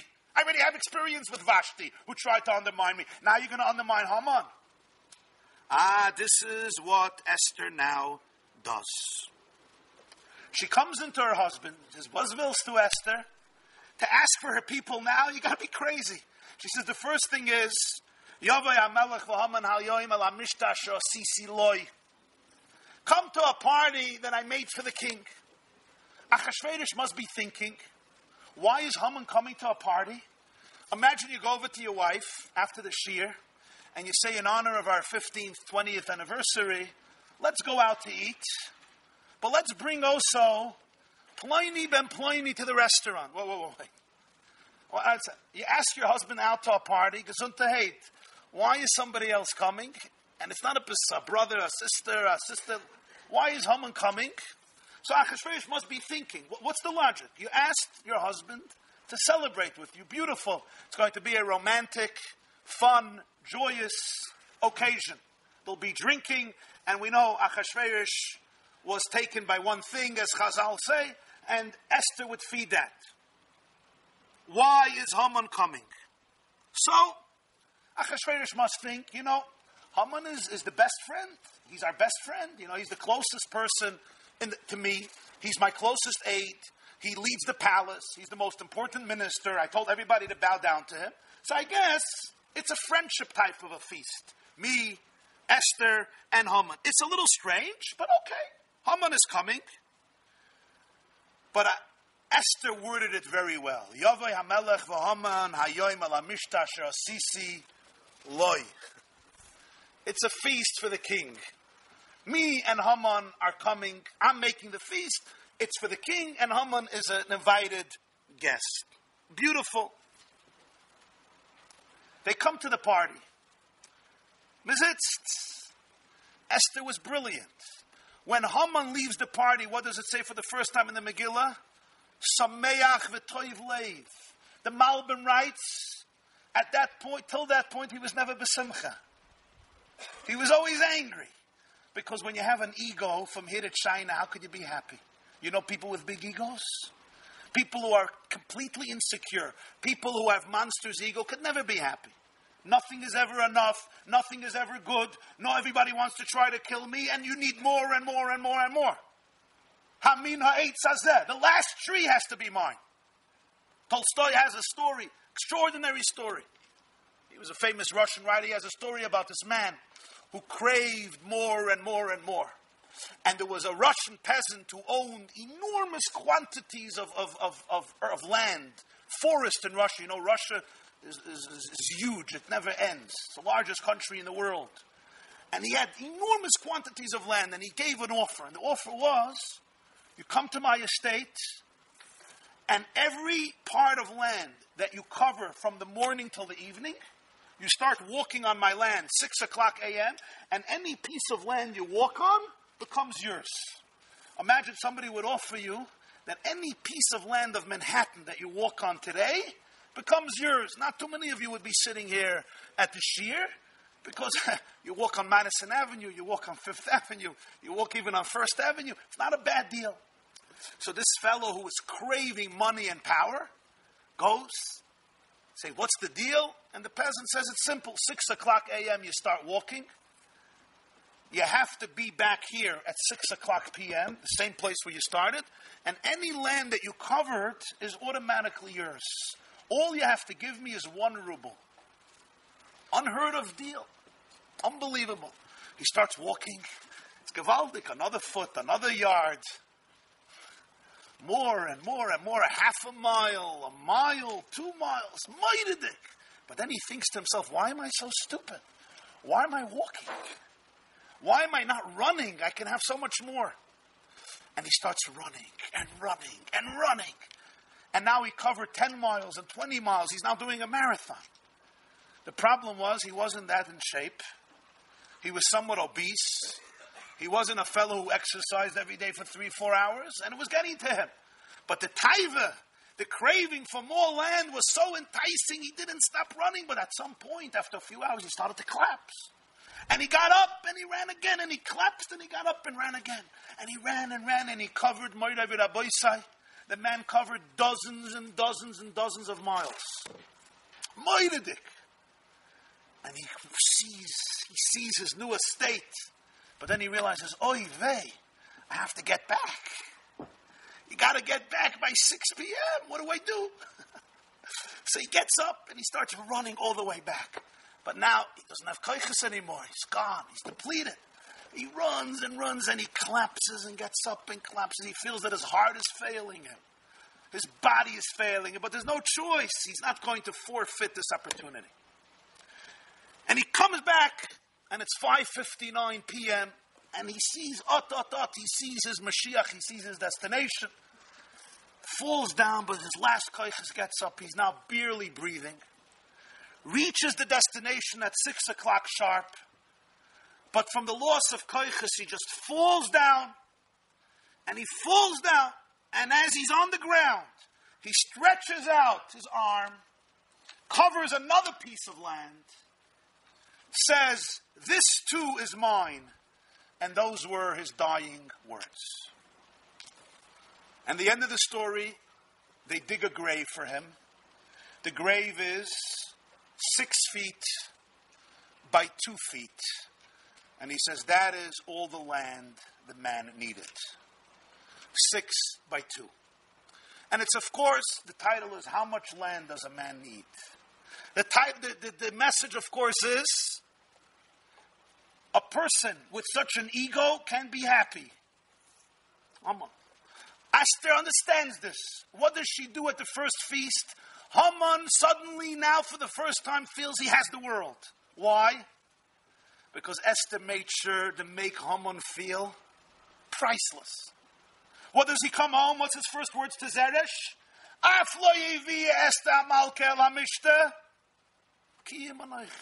Who? Look at me. Look where I have reached today. I have everybody in my keshana. The king I knew I had. But I even have this queen, and he knew that Esther wasn't a Katlikanya. I even have her. She's also sold on me. This is exactly what Esther needed. During that feast, she treated Haman with so much respect and so much dignity and so much affection. Now Achashverosh became completely uncomfortable. And then she delivers the punch. Achashverosh turns to her and says, Esther, what do you want? So she changes one word. What does she say? Yavoy hamelech v'homen el amishta asher lohem. I want you to come to the feast that I made for both of you. Now, paranoid people hear everything. You know that, right? You know when you're walking in a dark alley, three o'clock in the morning, every leaf that moves, you're calling the police, right? You hear a movement, it's a frog trying to do tikkun chatzos, and you call the Chevra Kadisha, you call Hatzolah, you call Misaskim, you call Chaverim, you call Shoimrim, you call Shmira. And then you realize it's a frog. Or worse, a little wind came and the, why? Because when you're petrified, you're terrified, you hear everything. Achashverosh heard everything. That's what paranoid people do. Trust me. That's why, if you have a relationship with somebody insecure and paranoid, they remember what you said 39 years ago. And it's still bothering them. And it comes out four decades later. Hopefully, only one decade later. If you're lucky, it comes out a few hours later, and then they can get rid of it. Achashverosh is like, whoa, yesterday it was a party for me. Today, it's a party for us. Ah, Haman is Anaya Mechitten. What a Freudian slip of Esther. She's now throwing parties for us. First of all, why is Haman coming back? You had an evening with your husband and the top secretary of state. Got it. Now maybe a little privacy, a little. No, Haman is coming back. Not only is coming back, he's an equal. He's Lahem. And suddenly, Achashverosh goes back and his mind is racing. All the fuses in his brain, you could see it on him. All the fuses in his brain have been lit up, and he's asking himself, what's going on here? Esther and Haman have a private relationship. Does Haman have a crush on Esther? Does Esther have a crush on Haman? Does Esther love him? Why is she inviting him to every meal? Mela the first meal, why the second meal? Are they being intimate with each other? Is there betrayal here? Is there treason here? Or maybe, or maybe, Haman is manipulating her and he wants to get rid of her like he got rid of Vashti. Maybe that's the situation. Maybe Haman somehow got to her. She's inviting Haman. He's manipulating her. He's just thinking. He doesn't know. He doesn't know. Of course, Haman wasn't trying to kill Esther, but he doesn't know. Or maybe the great paranoid fellow says maybe something else is going on. Maybe Esther and Haman are in cahoots and they're going to kill me. Maybe I'm in danger. I don't know, but I know something schmeckt. That's it I know. So schmeckt. That's it Esther wanted to accomplish. She didn't want to feed a particular message. She wanted to get this paranoid tyrant feeling that something is off, and I got to be very conscious and very sensitive. What's the next moment? That night, the king can't sleep. Literally, it's not a miracle. It's, it's, it's, the very, well, it was a, the whole thing was a miracle. But we understand what's going on psychologically. Of course he couldn't sleep. Would you be able to sleep? your own wife, and your top aide, your own spouse, your own Beria, are here doing things. You're in the dark. Loy lohem. This poor guy was sleepless. He couldn't deal with it. Now, I just try to give context. But every word I said in this shiur, I think, is intimated in two lines in Gemara. But when you have the context, you can appreciate the words of Rava. Take a look, the next source, Megillah Daf Tesvav Amud Beis. Ksiv Balayla Hu Nada Shnas HaMelech. Rava Omar, Shnas HaMelech HaChashverish. He couldn't sleep. Mamish, the king, not the king in heaven, the king on earth. Naflele Milsa Bedaite. He started to think. Omar, he said, Maitikaman does a minse Esther Haman. Why did Esther invite Haman? And of course, this is already after the second invitation. Dilma Eitzi Kashakli Iluyedahu Gavra Lemiktale. Maybe they're planning to kill Hahu Gavra, meaning himself. Maybe they want to kill me. Hadar Amar. Now look at Rava's description of this guy. Tell me who Rava thinks he is. Hadar Amar. Then he says, One second. There's no friend in the whole Persian Empire that would tell me? Hadar Amar. Then he says, Maybe there's somebody who's a friend. He did me a favor in the past. I never paid him back, so he's not going to do me a second favor. That's why people are not telling me that they want to kill me. You know why? Because they see they're not getting favors in return. Right away, he says, Let me see if there's anybody I ever did a favor to and I didn't reward them. Look at this poor man's mindset. He's lying in bed at Schlafnischt. Schlafnischt. He switches channels, channel to channel to channel to channel, nothing working. So he takes his iPhone, he goes from website to website to website to website, finishes reading all the news. Then he goes through the comments. I don't have to tell you, he goes through all the comments. It's four o'clock in the morning. Eshlafnisht. He even comments himself. Anonymous, anonymous. He makes machos. He puts people in chayrim. He explains that it's kfira. It's all lashon hara. That's why he's on the site for a whole night because it's lashon hara, etc. So what does he start thinking? They want to kill me. Who? Of course, my wife and Haman. Then he says, "No, but I have a best friend." Then he says, "But maybe my best friend is not my best friend anymore." You see? You see how the mind works? These are the thoughts Rav is putting into Achashverosh's mind. Where did Rav get these thoughts from? This is the pattern of thought. Now, we all have these thoughts. Most of us, however, are not in the position of Achashverosh. So, therefore, these thoughts don't have such an impact on a conspicuous level on society, even though on an unconscious level, all thoughts have an impact. But this is what Rava is doing. Itach Who staged all of this? Esther. How did she do it? One word. Loi, Wahem. She elevated Haman. And now she's feeding the paranoia of Achashverish. How? By showing him Haman may be the worst enemy, but she does one more thing.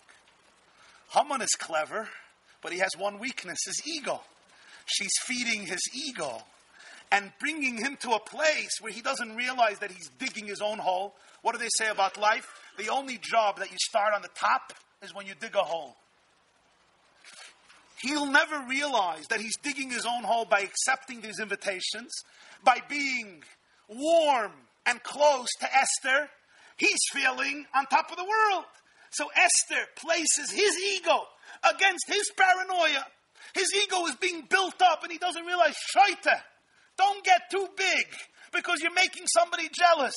You're making your king jealous. Be humble. But this is his own weakness. An egotistical person, when you feed it and you elevate it, it's very hard to resist, even if you're very smart. This is what Esther does. She feeds ego against paranoia. Now look what happens next.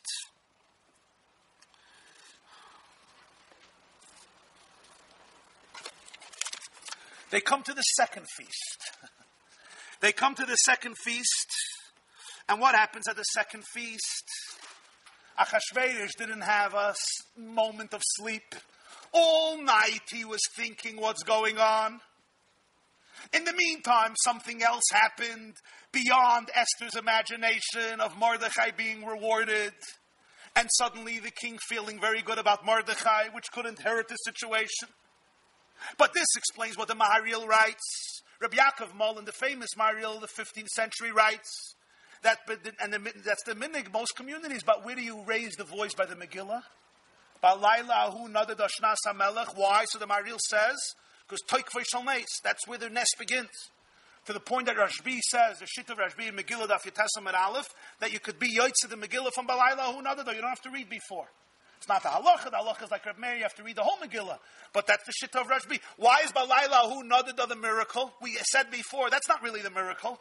The miracle was Esther and Achashverosh, because this, even Al Pshat, the sleepless night of Achashverosh, that was it. That's it Esther needed. She needed her husband should lose a night of sleep.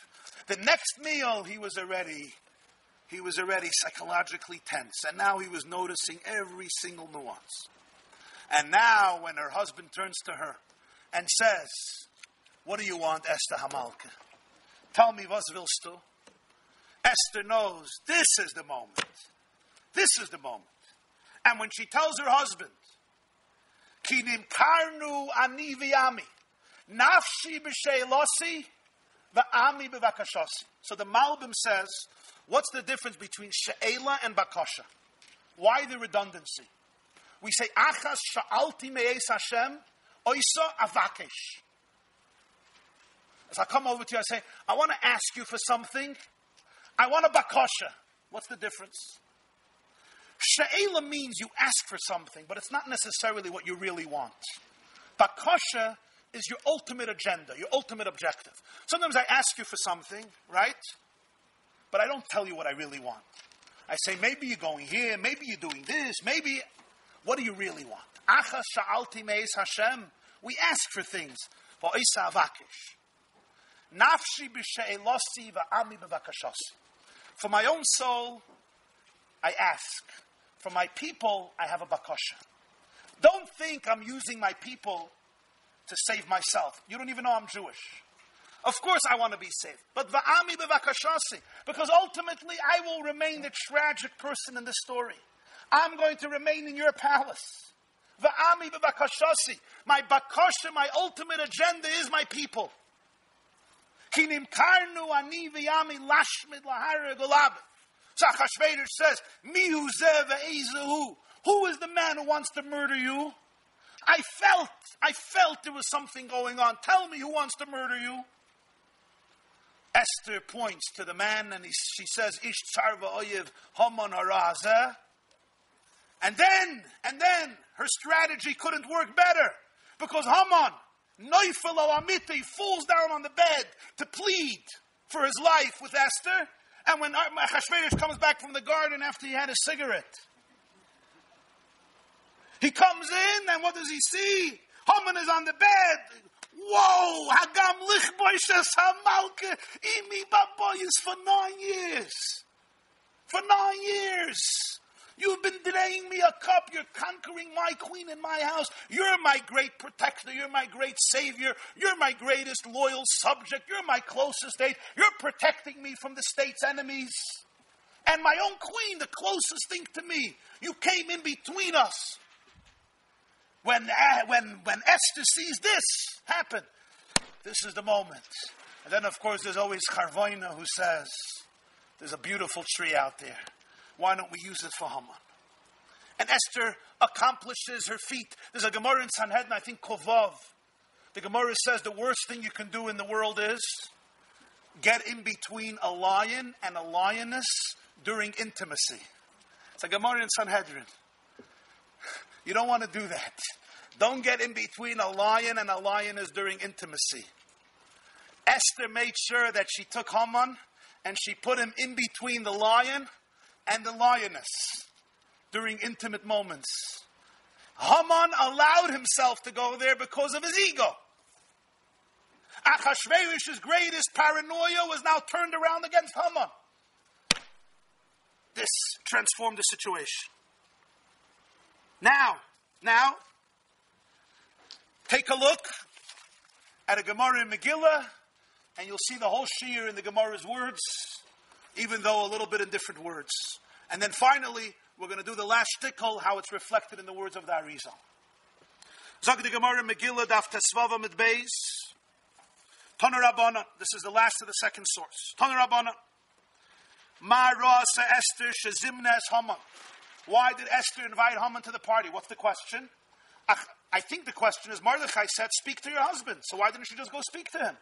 Why the need for the party? The Gemara is not asking about the two parties. The Gemara is just asking about even the first party. So now goes, very interestingly, a whole list of opinions. She prepared a trap for him because food is good to prepare traps. She learned from her childhood when your enemy is hungry, give him bread. Again, during meals, people become vulnerable. Reb Meir says, Pashit, Haman is far away from the palace. He hears what's happening. And what is he going to do? He's going to stage a mutiny against Achashverosh. How right was Reb Meir? Beria heard Stalin is going to kill him. What did Beria do? He killed Stalin. That's what Reb Meir says. Achashverosh will stage a mutiny. He has enough support. He'll get, he'll get, everyone, everyone works for Haman. He'll get the bodyguards to kill Haman. What's the, to kill Achashverosh. So that's why she had to have Haman right there on the spot so that he, he could be finished off. Nobody should know she's Jewish. Because if they know, if Achashverosh knows she's Jewish, so then she becomes part of the enemy. She is the enemy. By inviting Haman, who is a shtickle Hitler, to the party, no one, a Jew does this. Haman just issued forth a decree to kill every Jew. You invite him to the party? That means you're part of the SS. You want Haman to be there. You're not a Jew. So this allows Esther now to feed Achashverosh's paranoia. Reb Shelo Yisrael Achois HaMelech V'yasichu Daitem Arachim. Extraordinary. She was afraid the Jews will say, we have a sister in the palace. We don't need a Ribbono Shel Olam. We have the first lady, Mrs. Achashverosh. She'll solve the problem. Suddenly the Yidden see a Yiddish maidel. Who does she invite? Who does she invite? It was the front page of all the Jewish websites. She invites Haman to the party. Feh! Ashanda! Amachshefe! We can't rely on her. We're going to David. All we can rely is on God. That's what she needed. The Maharal writes in Ohr Chadash, the Maharal has a Pirush on called Ohr Chadash. He says Esther understood the situation is so desperate that if they rely on humanity, the great events won't be able to happen. She needed, they should give up on her. Let her do her job. Let her do her job. No one knows. Nobody knows. And let Hashem do his job, and she'll be his shliach in her, in her own private way. This also takes a lot of Mesiris Nefesh. Weiter, Rabbi Yossi Yomer, Kadeshi Yemotzul Rabbi Yossi says she wanted Haman to be around constantly. She'll see a moment, she'll be able to play this against this, she'll be able to get rid of, she wanted him there. This is a Pella. Maybe the Ribbono Shel Olam will finally feel what's going on and he'll do a miracle. What's pshat? It's not enough. All the Jews are going to be destroyed. That's not enough. But when Hashem sees that I, a Jewish girl, a Beis Yaakov graduate, has to sit with Haman at a meal, finally Hashem will say, you know, this is pretty disgusting. It's hard to understand him. them. Farshim say, we'll see in a moment, pshat. Maybe Hashem will feel, maybe now, so to speak in English, you would say, he'll get it. He'll finally feel the Asalon Rabbi Shua ben Karchheimer, Rabbi ben Karcha says, Asbir leiponim k'dei huvihi. You know what I'll do? I'll show such a beautiful face to Haman. Achashverosh will think we're having, we're, we're, we're cheating on him. He'll kill me. He'll kill him. Rashi says the law is that the minister who is responsible for a decree, if he's killed, the decree gets nullified. I will die. Haman will die, and the people will live. That's what that's what Esther was trying to do. That may happen. Achashverosh, the paranoid one, will decide we're having a relationship. He'll kill both of us, but the Jews will be saved. Rabbi Gamliel Melech Haya. Gamliel says the man was so indecisive. He had no position that he took seriously. He would always change himself. Chava, uh, uh, Chava. Esther thought he'll say no decree and then Haman will come in an hour later and change his mind. So she had to change everything on the spot because she knew this guy is turning around. He's completely indecisive. All these explanations are insufficient. We still need the view of Rebbe Amudoy. The Tanya Rebbe Lezer Amudoy Omer.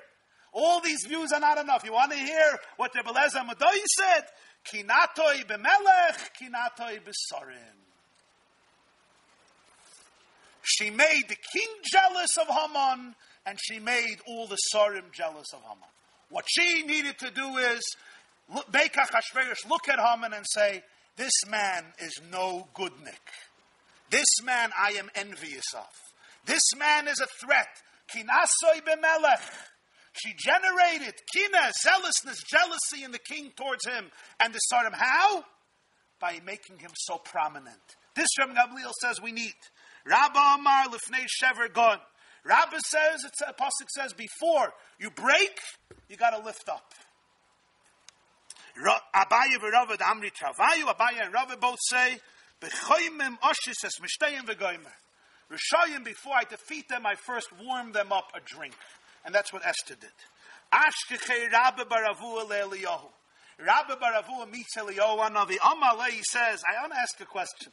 Kaman Chazia Esther v'Avda Hachi. Who does Esther agree with?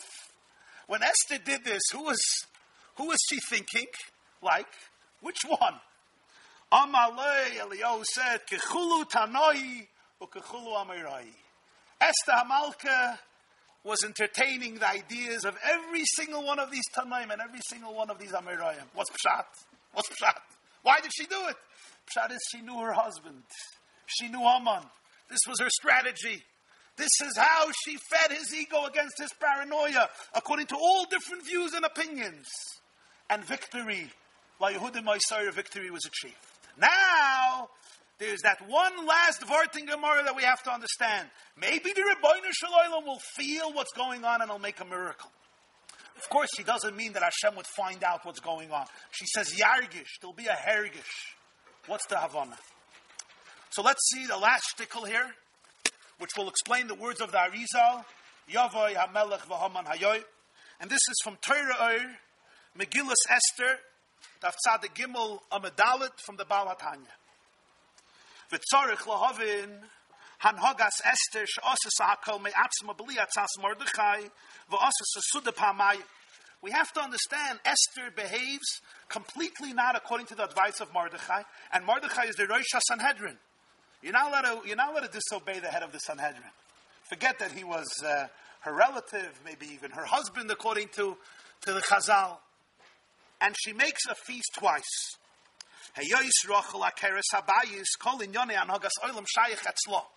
Rachel, the woman, he means Rachel, the woman, is that Keres Habayis. She runs the world, she runs the house, not Mordechai. In other words, when it comes to implementing something in the world, Esther is the expert. Baila Mordechai Yisoid Abba. Her husband Mordechai is Yisoid Abba, which the Kabbalah means. Abba is Chachma, a very high, aloof level and he's the Yisoid of Chachma. Shalok chaloy lebas, botach balev baila, shebevade letasadav shleikog chashal. Mordechai is the spiritual leader, the visionary, but the one who's the Akeres Habayis, the one who implements things in the world, that's Rachel, that's Esther. And Mordechai, botach balev baila, he trusts her, he has betachin, she knows how to run the show. He gives her the vision, and she knows how to get it done. So she makes on her own a suda twice without Mordechai's consent.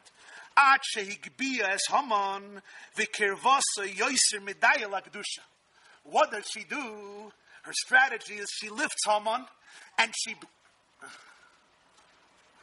Okay. She lifts up Haman and she brings him too much close to Kedusha. And here, of course, he's shifting from the Nigla to the Nister, from Pshat to Sod. According to the Chachmei Hanister, the Chachmei Hadrush, from the Ramah to the Maharal to the Arizal to the Chachmei Achsidus, the Megillah is also a metaphor. Esther represents Knesset Yisrael, V'anoichi Aster Aster, a state of concealment. Achashverosh represents HaKadosh Baruch Hu, Achariz V'reishus Shaloi. Haman represents unholiness, evil, negativity, klippa. What's her strategy? She takes Haman and she brings him too close to Achashverosh. Too close to Kedusha, too close to the Melech, too close to Hashem. B'meila, v'oz hoysam And then he has an automatic defeat. You know why? Ki haklipa loy tuchal lekabel chayes v'yinika. Liyois yesh v'dover b'fnei atzmoi, ela kushu meruchok mehakdusha. V'chol shmashul yoiser korev el hakdusha, mizbatel me'elov ki himas doinag mipnei esh. You know when you put some margarine, margarine or butter in a frying pan or wax, and you put on the fire, it just melts away. What's the koyach of, of klipa? The gewaldige word the Balatanya says. The koyach of Haman is that it's distant from Kedusha. And because it's distant from Kedusha, it can create a separate delusional world for itself. You can create a world of lies only when the truth is not shining on you. And we all do this. How do people create webs of lies? Because they live in their own world. Addicts do this all the time, people who are in addiction. They create a brilliant web of lies to themselves, not only, of course, to others, but to themselves, because they never allow the light of truth to shine on them. And therefore, I'm not accountable to truth, I'm not sensitive to truth, I'm not a student of truth. And whenever you have somebody whose life is based on a cover up, that's what's called klipa. The word klipa means a shell, a husk. Why do the Mekabalim call unholiness a husk? You have the husk of a banana, the peel of a banana, of an orange. Why a husk? The answer is because klipa is based on the fact that there's a cover up, there's a husk. And because there's a cover up of reality, therefore I can exist. And if you're going to expose the fact that there's a cover up and you're going to show truth, I'll cease to exist. Because what's the koyach of klippa? The koyach of klippa is always denying truth. And the more it can cover up truth, the more it has power. Every addiction in the world, every unhealthy, immoral craving in the world, what's its koyach? Its koyach is, it comes to you, it entices you to do something, and then you say to it, let me analyze you, let me dissect you, let me ask a few experts if it's worthwhile. And every addiction, every craving will say, no, no, no, no, no, now. You have to do it now, now, now. The koyach taiva is always about now. Why? Because if we're going to think about it, if we're going to analyze it, if we're going to figure out the benefits and the losses, it's going to lose its power. And its whole power is klipa. Its whole power is covering up the truth. The more you cover up the truth, the more it can exist. The less you cover up the truth, the less it can exist. Many regimes, many empires, all based on klipa, cover up. The communist regime, how did it collapse? Not through bloodshed. Light was shined on it. Suddenly, after 70 years, people realized the whole thing is rotten, it's eroded at its core and, and it just it, fall, it falls away on its own. Zakt, Zakt Balatanya. You know what Esther did? She took Klippa and she brought it too close to Kedusha. And when Kedusha shines, when there's truth, there's no cover up, so suddenly its whole very identity dissipates, it ceases to exist. And I'll tell you even further. The Oyer HaMeir, the Sefer Oyer HaMeir by the Bzei Wolf of Zhitomir, Ukraine. He was a student of the Baal Shem Tov. He writes in the Megillah a word from the Baal Shem Tov, a hafladik word, which fits into this very geschmack. Why does the Megillah begin with the story of Vashti being summoned and being executed. Why is that relevant to the story? The main part of the story is that Vashti was killed and Esther was brought in as a king. Who cares how she was killed? So we understand Al Pipshat that that story of the party tells us Achashverosh's personality and Haman's personality, and therefore we can understand how everything developed. But the Baal Shem Tov says something else. He says, the Gemara says in Megillah, Daf Yud Gimel, I think, that Achashverosh asked Vashti to come without clothes. Vatemain, she refused. So he explains as follows. Achashverosh is a metaphor for Hashem. Vashti is a metaphor for Klippa. Vashti is stay duality. It's not Hashem Echad, duality. Every person has a time in life when the King of Kings summons you to approach him. But there's one condition. The condition is you have to come without clothes. You have to come exposed fully. Vashti represents Klippa. Klippa can't come without clothes. You know why? The definition of Klippa is a cover up, clothes. So when you summon Vashti and you say, Come without your garments, come without your clothes, you know what happens? She ceases to exist. She doesn't even have to be killed, she just ceases to exist. She ceases. Imagine if I have a yeshiva or, or a moisid or an institution or a business, and it's not legit. Nothing, nothing is legal over there. Now somebody comes for an inspection and says, Could you show me your books? I say, No way. I'm never showing you my books. Because if I show you my books, you're going to see how corrupt it is. You're going to close it down. But what if I am completely legit and you want to come see my books? I say, Pajalista, come see my books. Come look at everything. I have nothing to hide. I have nothing to hide. Kedusha never has to hide anything. Why are you hiding? You hide, you cover up when you have what to cover up. When you don't have what to cover up, you don't have to hide. They say the difference between a mitzvah and an aver is both of them have an ah and both of them have an oi. The question is timing. By a mitzvah, first it's oi, I'm not in the mood. But after you do it, ah, it feels good. By an Avera, in the beginning, it's ah, I'm a chaya, this is going to be lovely. But later, later it never feels good. Later you have the oi. So Kalipa always speaks in the name of immediate gratification. It looks good, it sounds good, it feels good, but it's not good. It's a cover up, it's Klippa. You tell Vashti, take off your clothes. So you know the famous story, the emperor has no clothes. Here the story is, the clothes have no emperor. Are is clothes without an emperor. So now when Esther, Esther takes Haman and puts him under the light, Skeletons, demons, ghosts. Where do they all hang out? In the darkness. When light comes, they're not there. You know why they're not there? Because they were never there. Their entire existence came from the fact that they were lying. They were denying reality. That's the Koyach HaKlippa.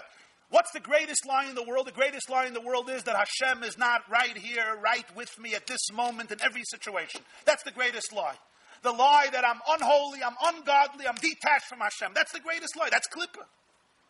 Every instinct that you have, every thought, word, action that you do, that is based on the notion that you're not holy, you're not godly, you're not part of infinity, that's klippa. Your typhus, hey.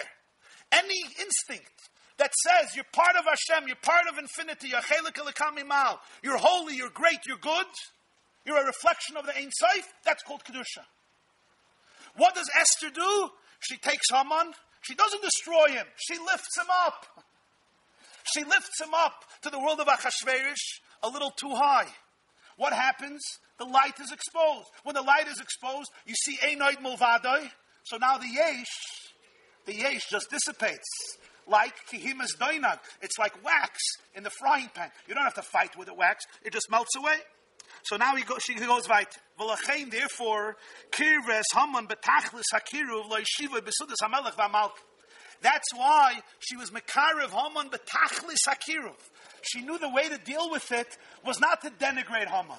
It was to be Mekarev Haman with the ultimate kiruv. She had to make him as close as possible to her and as close as possible to the stature and status of the king which would make the king on a literal level furious, and on a spiritual level, on a godly level, it would allow Haman to to lose himself. This is what Chazal say. He's referring here to a Zoyar in Parshas Veschanan, but it's based on the Gemara in Sanhedrin. I told you before, Kad Arye kaimi vai lemanda avar beinayu when a lion and a lioness are together, woe to the one who goes through them. Woe to the one who interrupts between the lion and the lioness. When she saw after the first meal that he's still a yesh, his ego is intact, He's fully powerful. The king is good with him. Alts is good. She makes a second meal, and at this stage, of course, the face of Haman is down, dejected. This is the pshat. Let the king and Haman come today. The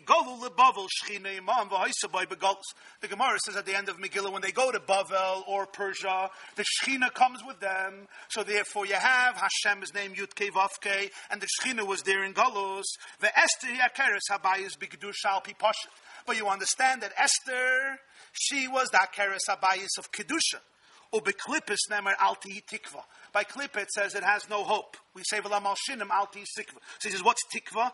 Tikva is tik vav hey. Tik v'nartik levav hey lahafrid miyud hey. Tikva, tik means a, uh, a tick, a, uh, a bag, a cover, a cover. around Tikva, around Vav Hey. The Ribbono Shel Olam, there's four letters. There's Yud Hey and this Vav Hey. Generally, Yud and Hey represent eh, revelations of godliness that transcend the universe. Vav and Hey, Hanistoris Lashem Elokeinu, Vihaniglois, Vav Hey, Hanistoris Lashem Elokeinu, Vihaniglois, Vav Kei Haniglois, that which comes down, which is expressed in the world, the Pchin of of Elohim, Begematria, Teva, and so forth. Yud Yutke are higher levels of godliness that are beyond us, and Vavke are revelations of godliness that imbue the world. Yavai Hamelech Vahaman Hayoim is Yud and K and Vav and K. What does Esther do? She brings Haman into the space between Yud and Hey and the final Hey. The final Hey is the Shechina. The final Hey is Esther. The final hay is Knesset Yisrael, Akeres Abayas, the souls of Israel. What's her strategy? Bring Haman between the lion and the lioness. Bring Haman between Yud and Hay and the last Hay. That's why Yavai HaMelech is Yud and Hay. The Haman is the Vav. Hayoim is the last Hay. And Haman comes in between Hashem and the Jewish people. Between Achashverosh and Esther. Between the lion and the lioness. When that happens, clip is too close it's too much under the gaze of truth. It now interrupts the intimate relationship. Haman automatically falls. So that's what the Gemara says. Ulai yargish hamokim v'yasalanu. Of course, Hashem knew what happened. But when this happens, when Haman is elevated to the point that he's now interrupting between the king and Esther Hamalka, so on a pshat level, he's furious. On a mystical and a spiritual level, when Klippa becomes so elevated, now it's Yeshus has no taikif. Yargish Hamakoim, how elevated Haman is, V'yasalonunes. He says, V'hi kirves Haman kolkach achenes batal meyelov. She brought him so high until he was automatically nullified. V'nishar tziruf havaya. So what's left is, you have the tziruf of havaya, you have the tziruf, of the combination of Hashem, without Haman, and thus Esther creates La Yehudim, Oisa'ira, V'simcha, V'sasim, Vikar, Kain, Tiyalanu. Thank you. Have a wonderful week on Afreilich and Purim. In Mitzvah Hashem, next week we will have the Shiur here, Sunday, 9.30 a.m. Thank you.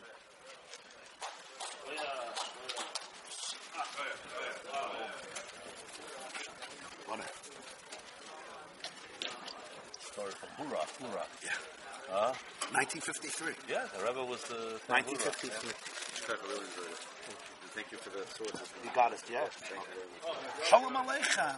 I see you here for the second time. I usually go to this time. Colorado is not warm enough. No, I spent a lot of time in Boston. I'm going to go another this time. So I have to. You know, Oh, okay. Was macht er? nothing is going to happen when I start that.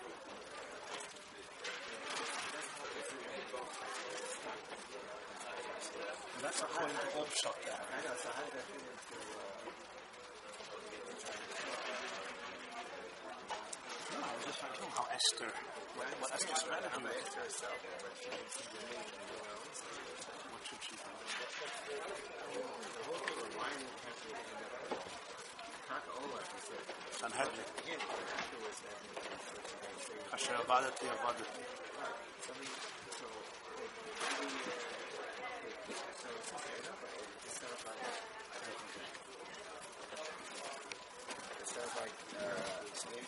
you up. Kaka Ola, he he was such a nice thing. Asher abadati avadati. I mean, so, so it's okay enough, but it sounds like, it uh. I uh,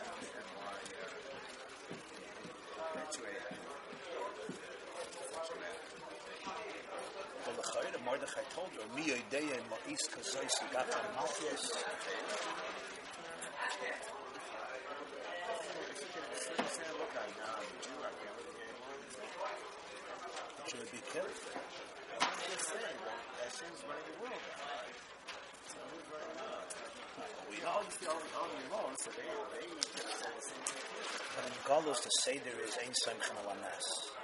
And you have to work with Darkei and that's why Mordechai told, told her to go to Achashverosh. You can't just say, uh, you know, there'll be a nest. You know, you know, Gemara says, why don't we say Hallel on Purim? Because I kata avded Achashverosh on the Seder of Galus. It's, Ribbono Shel Olam runs the world, but he runs it through through the mechanisms of nature. And and that's that's part of the tragedy of. So it's sort of Esther's a good. It's, it's a Gullah story, but but but No, but it's not like a happy ending. that's true. For Esther, it was not. For Esther, and yet her son goes and is allowed the rebuilding of the second Beis Hamikdash. So the Hashgacha put her in, in, in, in difficult places. You too? Your son too? Very good. Very nice to see you. Atzlacha Rabba.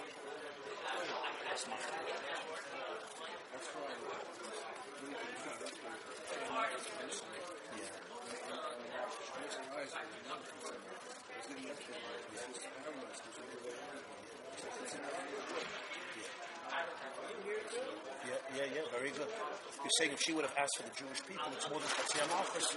He's giving up his whole Malchus. He was so paranoid. Very good. Shekaya. It's more than Chatzia Malchus. It's giving up everything. You want me to die. You want me to die. A revolt against me. Very good. Thank you. It's given.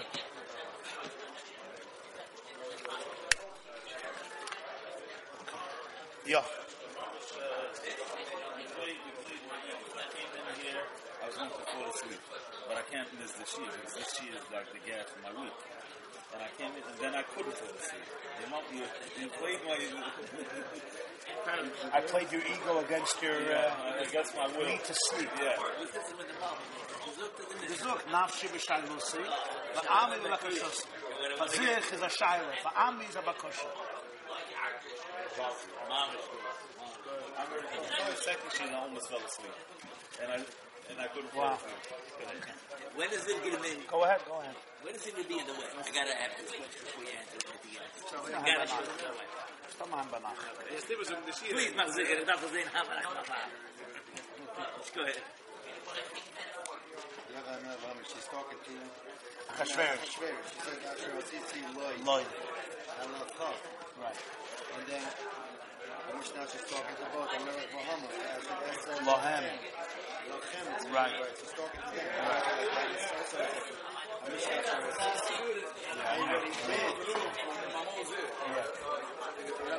So the answer is, I think, because the way to speak to a king with respect was in third person. You don't say, like in Yiddish, there's a difference between du and ear. Or eich, yeah. Eich really is plural, but it's also singular when it's a certain element of respect. So you don't say, I did to you, asher sisi lo. Or you, like you say, uh, can I ask the Rosh Yeshiva a question? Not can I ask you, a, like if I want to ask him, I say, can I ask the Rosh Yeshiva question? So, uh, so, uh, so that's what she means. We, same thing. Oh, a sissy is because she wanted. She already prepared. Yeah, yeah. Let's go right now. Yeah. Olive, olive, gimel. No, this is Hey Gimel Asher Sisi Loy and Pasuk Chas Asher Es Elohem. So the diuk is Loy and Lohem. Who says this? The Mittler Rebbe, the son of the Balatanya. Loy and Lohem. That's where I saw it. He has a Maimer Tovkuf Pei Gimel Purim, 1823.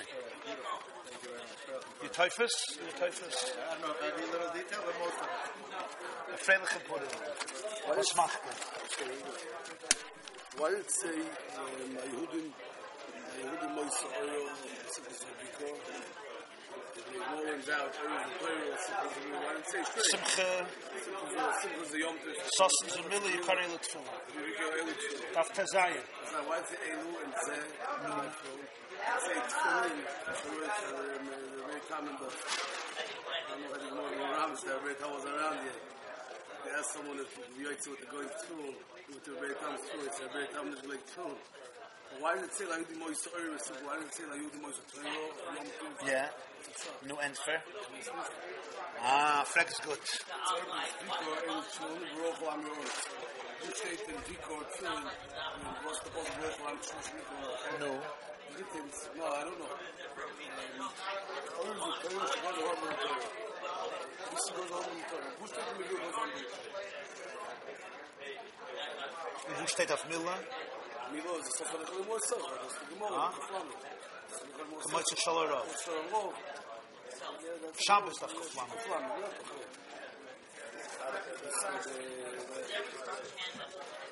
So the Sfas asks you, Shaila, why doesn't it say La Yehudim Moitze Torah, the Yom Tif, and this?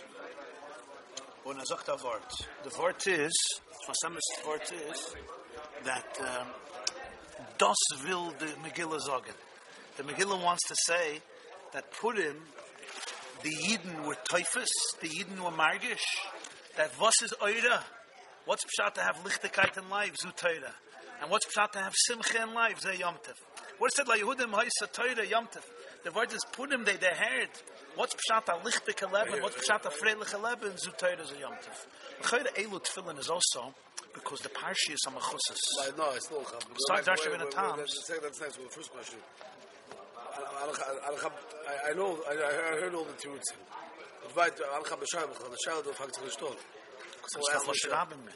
No, Lashon Rabbim. Tefillin is Lashon Rabbim. right. Fine, because Shloyo Shliyat. Yeah. That's the, the Ramban and the boy. Um, but al khab shab, that the, the, this is the question everyone asks. Do my sir. This question for service. Yeah. Al khab the kash bkhal. Mas gwot, la ydim oy so toyro. Es gwot toyro, the kum a shafat zrig. It's a mod khalif amel bush malchut, steht doch in noch kodish came back.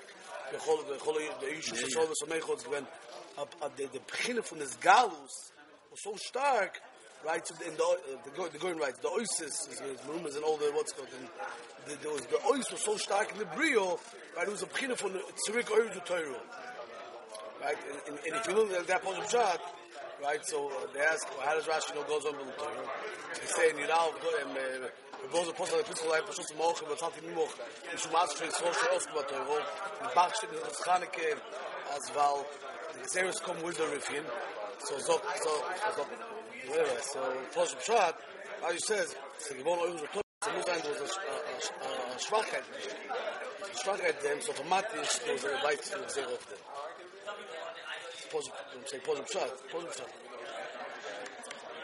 Okay. Okay. Well, what's me able to what's Vico? Vico, Vico able to We're all calling Yaretz now. Right. Well, what's on the The positive? Yoker from Ayid. What's on what's on the Vico? Vico is a notion um, miyake. Glory, glory. So tefillin is Stalik, you cut it, the Kutshabrich covered. lotion, lotion, and lotion like more. It's in dal and beis. So so we a nezem as a Nezer Arosh. as a lotion. Aber there has the word. The miracle of Purim, because it's Chmida connected this Midah. man is coming around. I. I have no patience. ADD. I know. ADHD. I know, I know, Mr. Doch. Yeah, no, it's mamish. No, I, I'll hab be dich the whole time. Ich bin der Chayr. And in, in the shoe, they don't let me come to your clothes. I don't let them breathe. Ich verstehe. People like come down to trying to catch them lernen.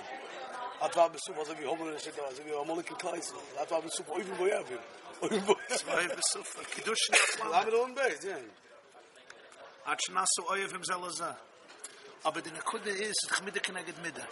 What was the Gzeir? The Gzeir is the Nenu Misadasa Shaloi So Sirdash. what was the time that? So what's the Diuk Nenu? Achlu. What's his Nenu? Then it says, uh, the, the Ochel is you, that they enjoyed it. Oh, Chafetz Chaim. Yeah, yeah, Was yeah. much, was much much to the Beine. Right. Was much to, what do you, but, but I said, I said Rizik, I said that they did two things over here. Because Mitzad Echod, steht doch in the Rishonim that they also Nene on Shabbos. So the Chison from the Chison Klai so was the Nene. So I said like this. Mo Shabbos Kufitchet Beis says Omar Vidom Marav Kol Malik so Shabbos Tosho Mishasli B'Shem Nachman Misagel Hashem. Mitzvah, yeah. That's more Omar Al. But the Omar Beis the Gemara said Megitom Mishasli B'Shem Misagel Hashem Mo Yigdir Yidem Mauk Shem Because Es ist ein Schabes, wo was, wie sage ich, Hashem, es muss so schon fangt sich an, weil das ist der größte, das ist der Gäste Muss, der größte Aschmone, Brie, wie sage ich, Hashem. Selbst schon, wenn einer tut, es ist ein bisschen, so wie steht, ich kann der Goy. Ich kann ihm das Goy, ich kann ihm das Goy, ich kann ihm das Goy, ich kann ihm das Goy, ich kann ihm das Goy, ich kann ihm weit als ich zugestellt das so so so so. Du doing two things. They also erst to be mesad himself steigt zu die Boyne Schleuro. Und du machst auf Toy Roshe.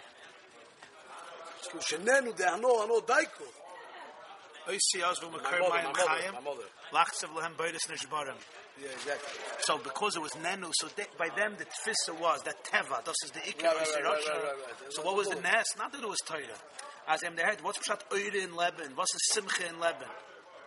Was ist Simche? Das ist Teure, das ist der Schabrus.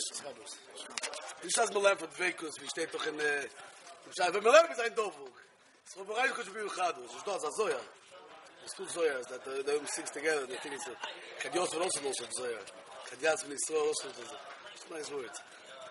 Ich kann die miskashen bei Reise, bei Reise mit Klaas Kishin miskashen da bedo. Isro, Reise mit Kutschebrichu, v'kula dal da sasan v'galia. That's the losh. There's no, there's no loss. Zoya chela gimel, daf ayin gimel. It's in Trumo, it's in Trumo, Trumo, the Flamen Gitz, Lamed Gimel, Lamed Kuf Lamed Gimel Ralph in Trumo. I'm not sure. Mir ducht sich nasoi, nasoi zu baloischa. Ich kann stehen. Was er ducht sich. Ich kann stehen. There, there is. Wir können gucken, Zoya chela gimel, daf ayin gimel. Okay, er steht mit Bava Kama. That's from last week, Mr. Last week, The Rosh. I was off by one But page. get weg in Tamon, you didn't hear last week, Tamon. That I could shovel off Tamon. Zogt der Lommes von dem, zogt der, zogt der Mamorin. Zogt der Lommes noch kommen, da sagen, die zwei Dinge, die kann alles kommen. See, the rush figures That's are good. different, Good. but yet you'll see at the very last line.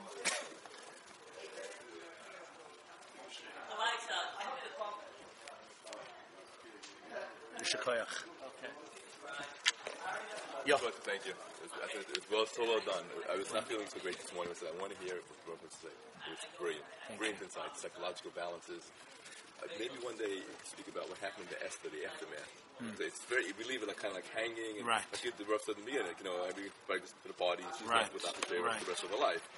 But it's fascinating, her psychological makeup after the fact. You know, I don't know if there's things written on it, but it's very Right. fascinating. Listen to you. Thank you, thank you. Thank you. I'm going to send it out, record it to my, my son, who's uh, really enjoyed it. We, you put it here. Well, uh, my, my new toy.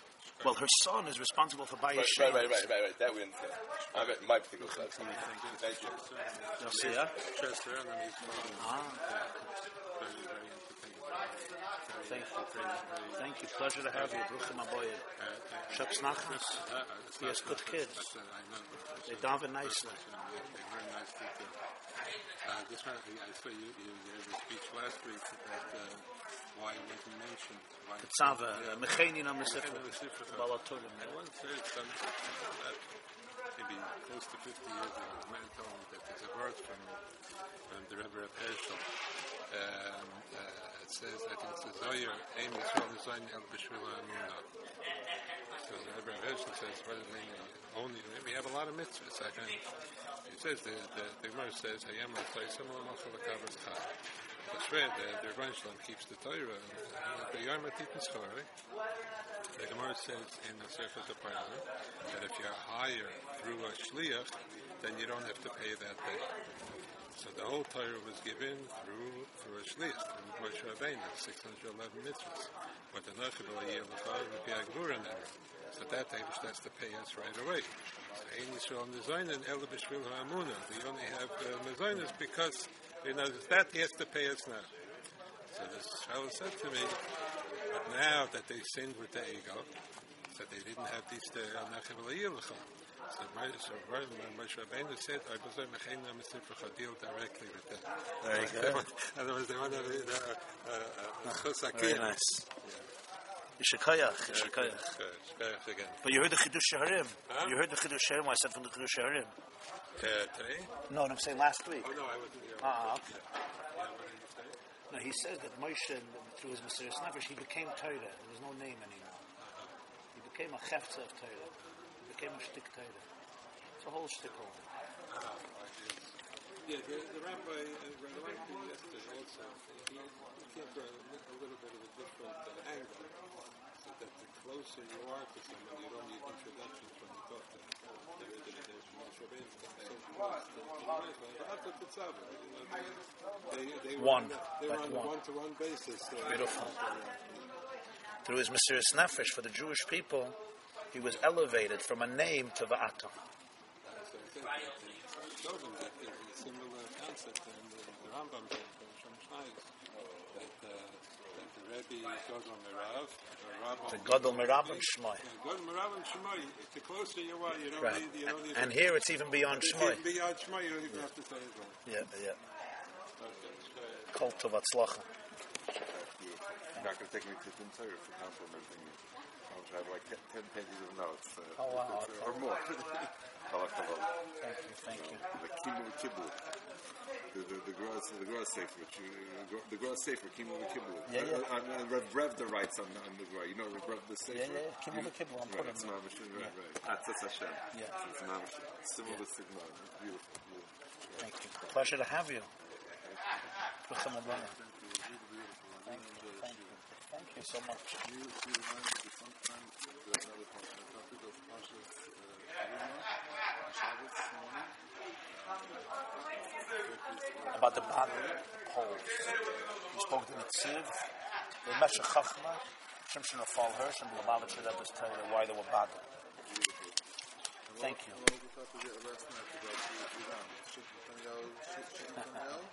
You can go listen to it. I said yeah, but you could listen to it if you want. Tigers.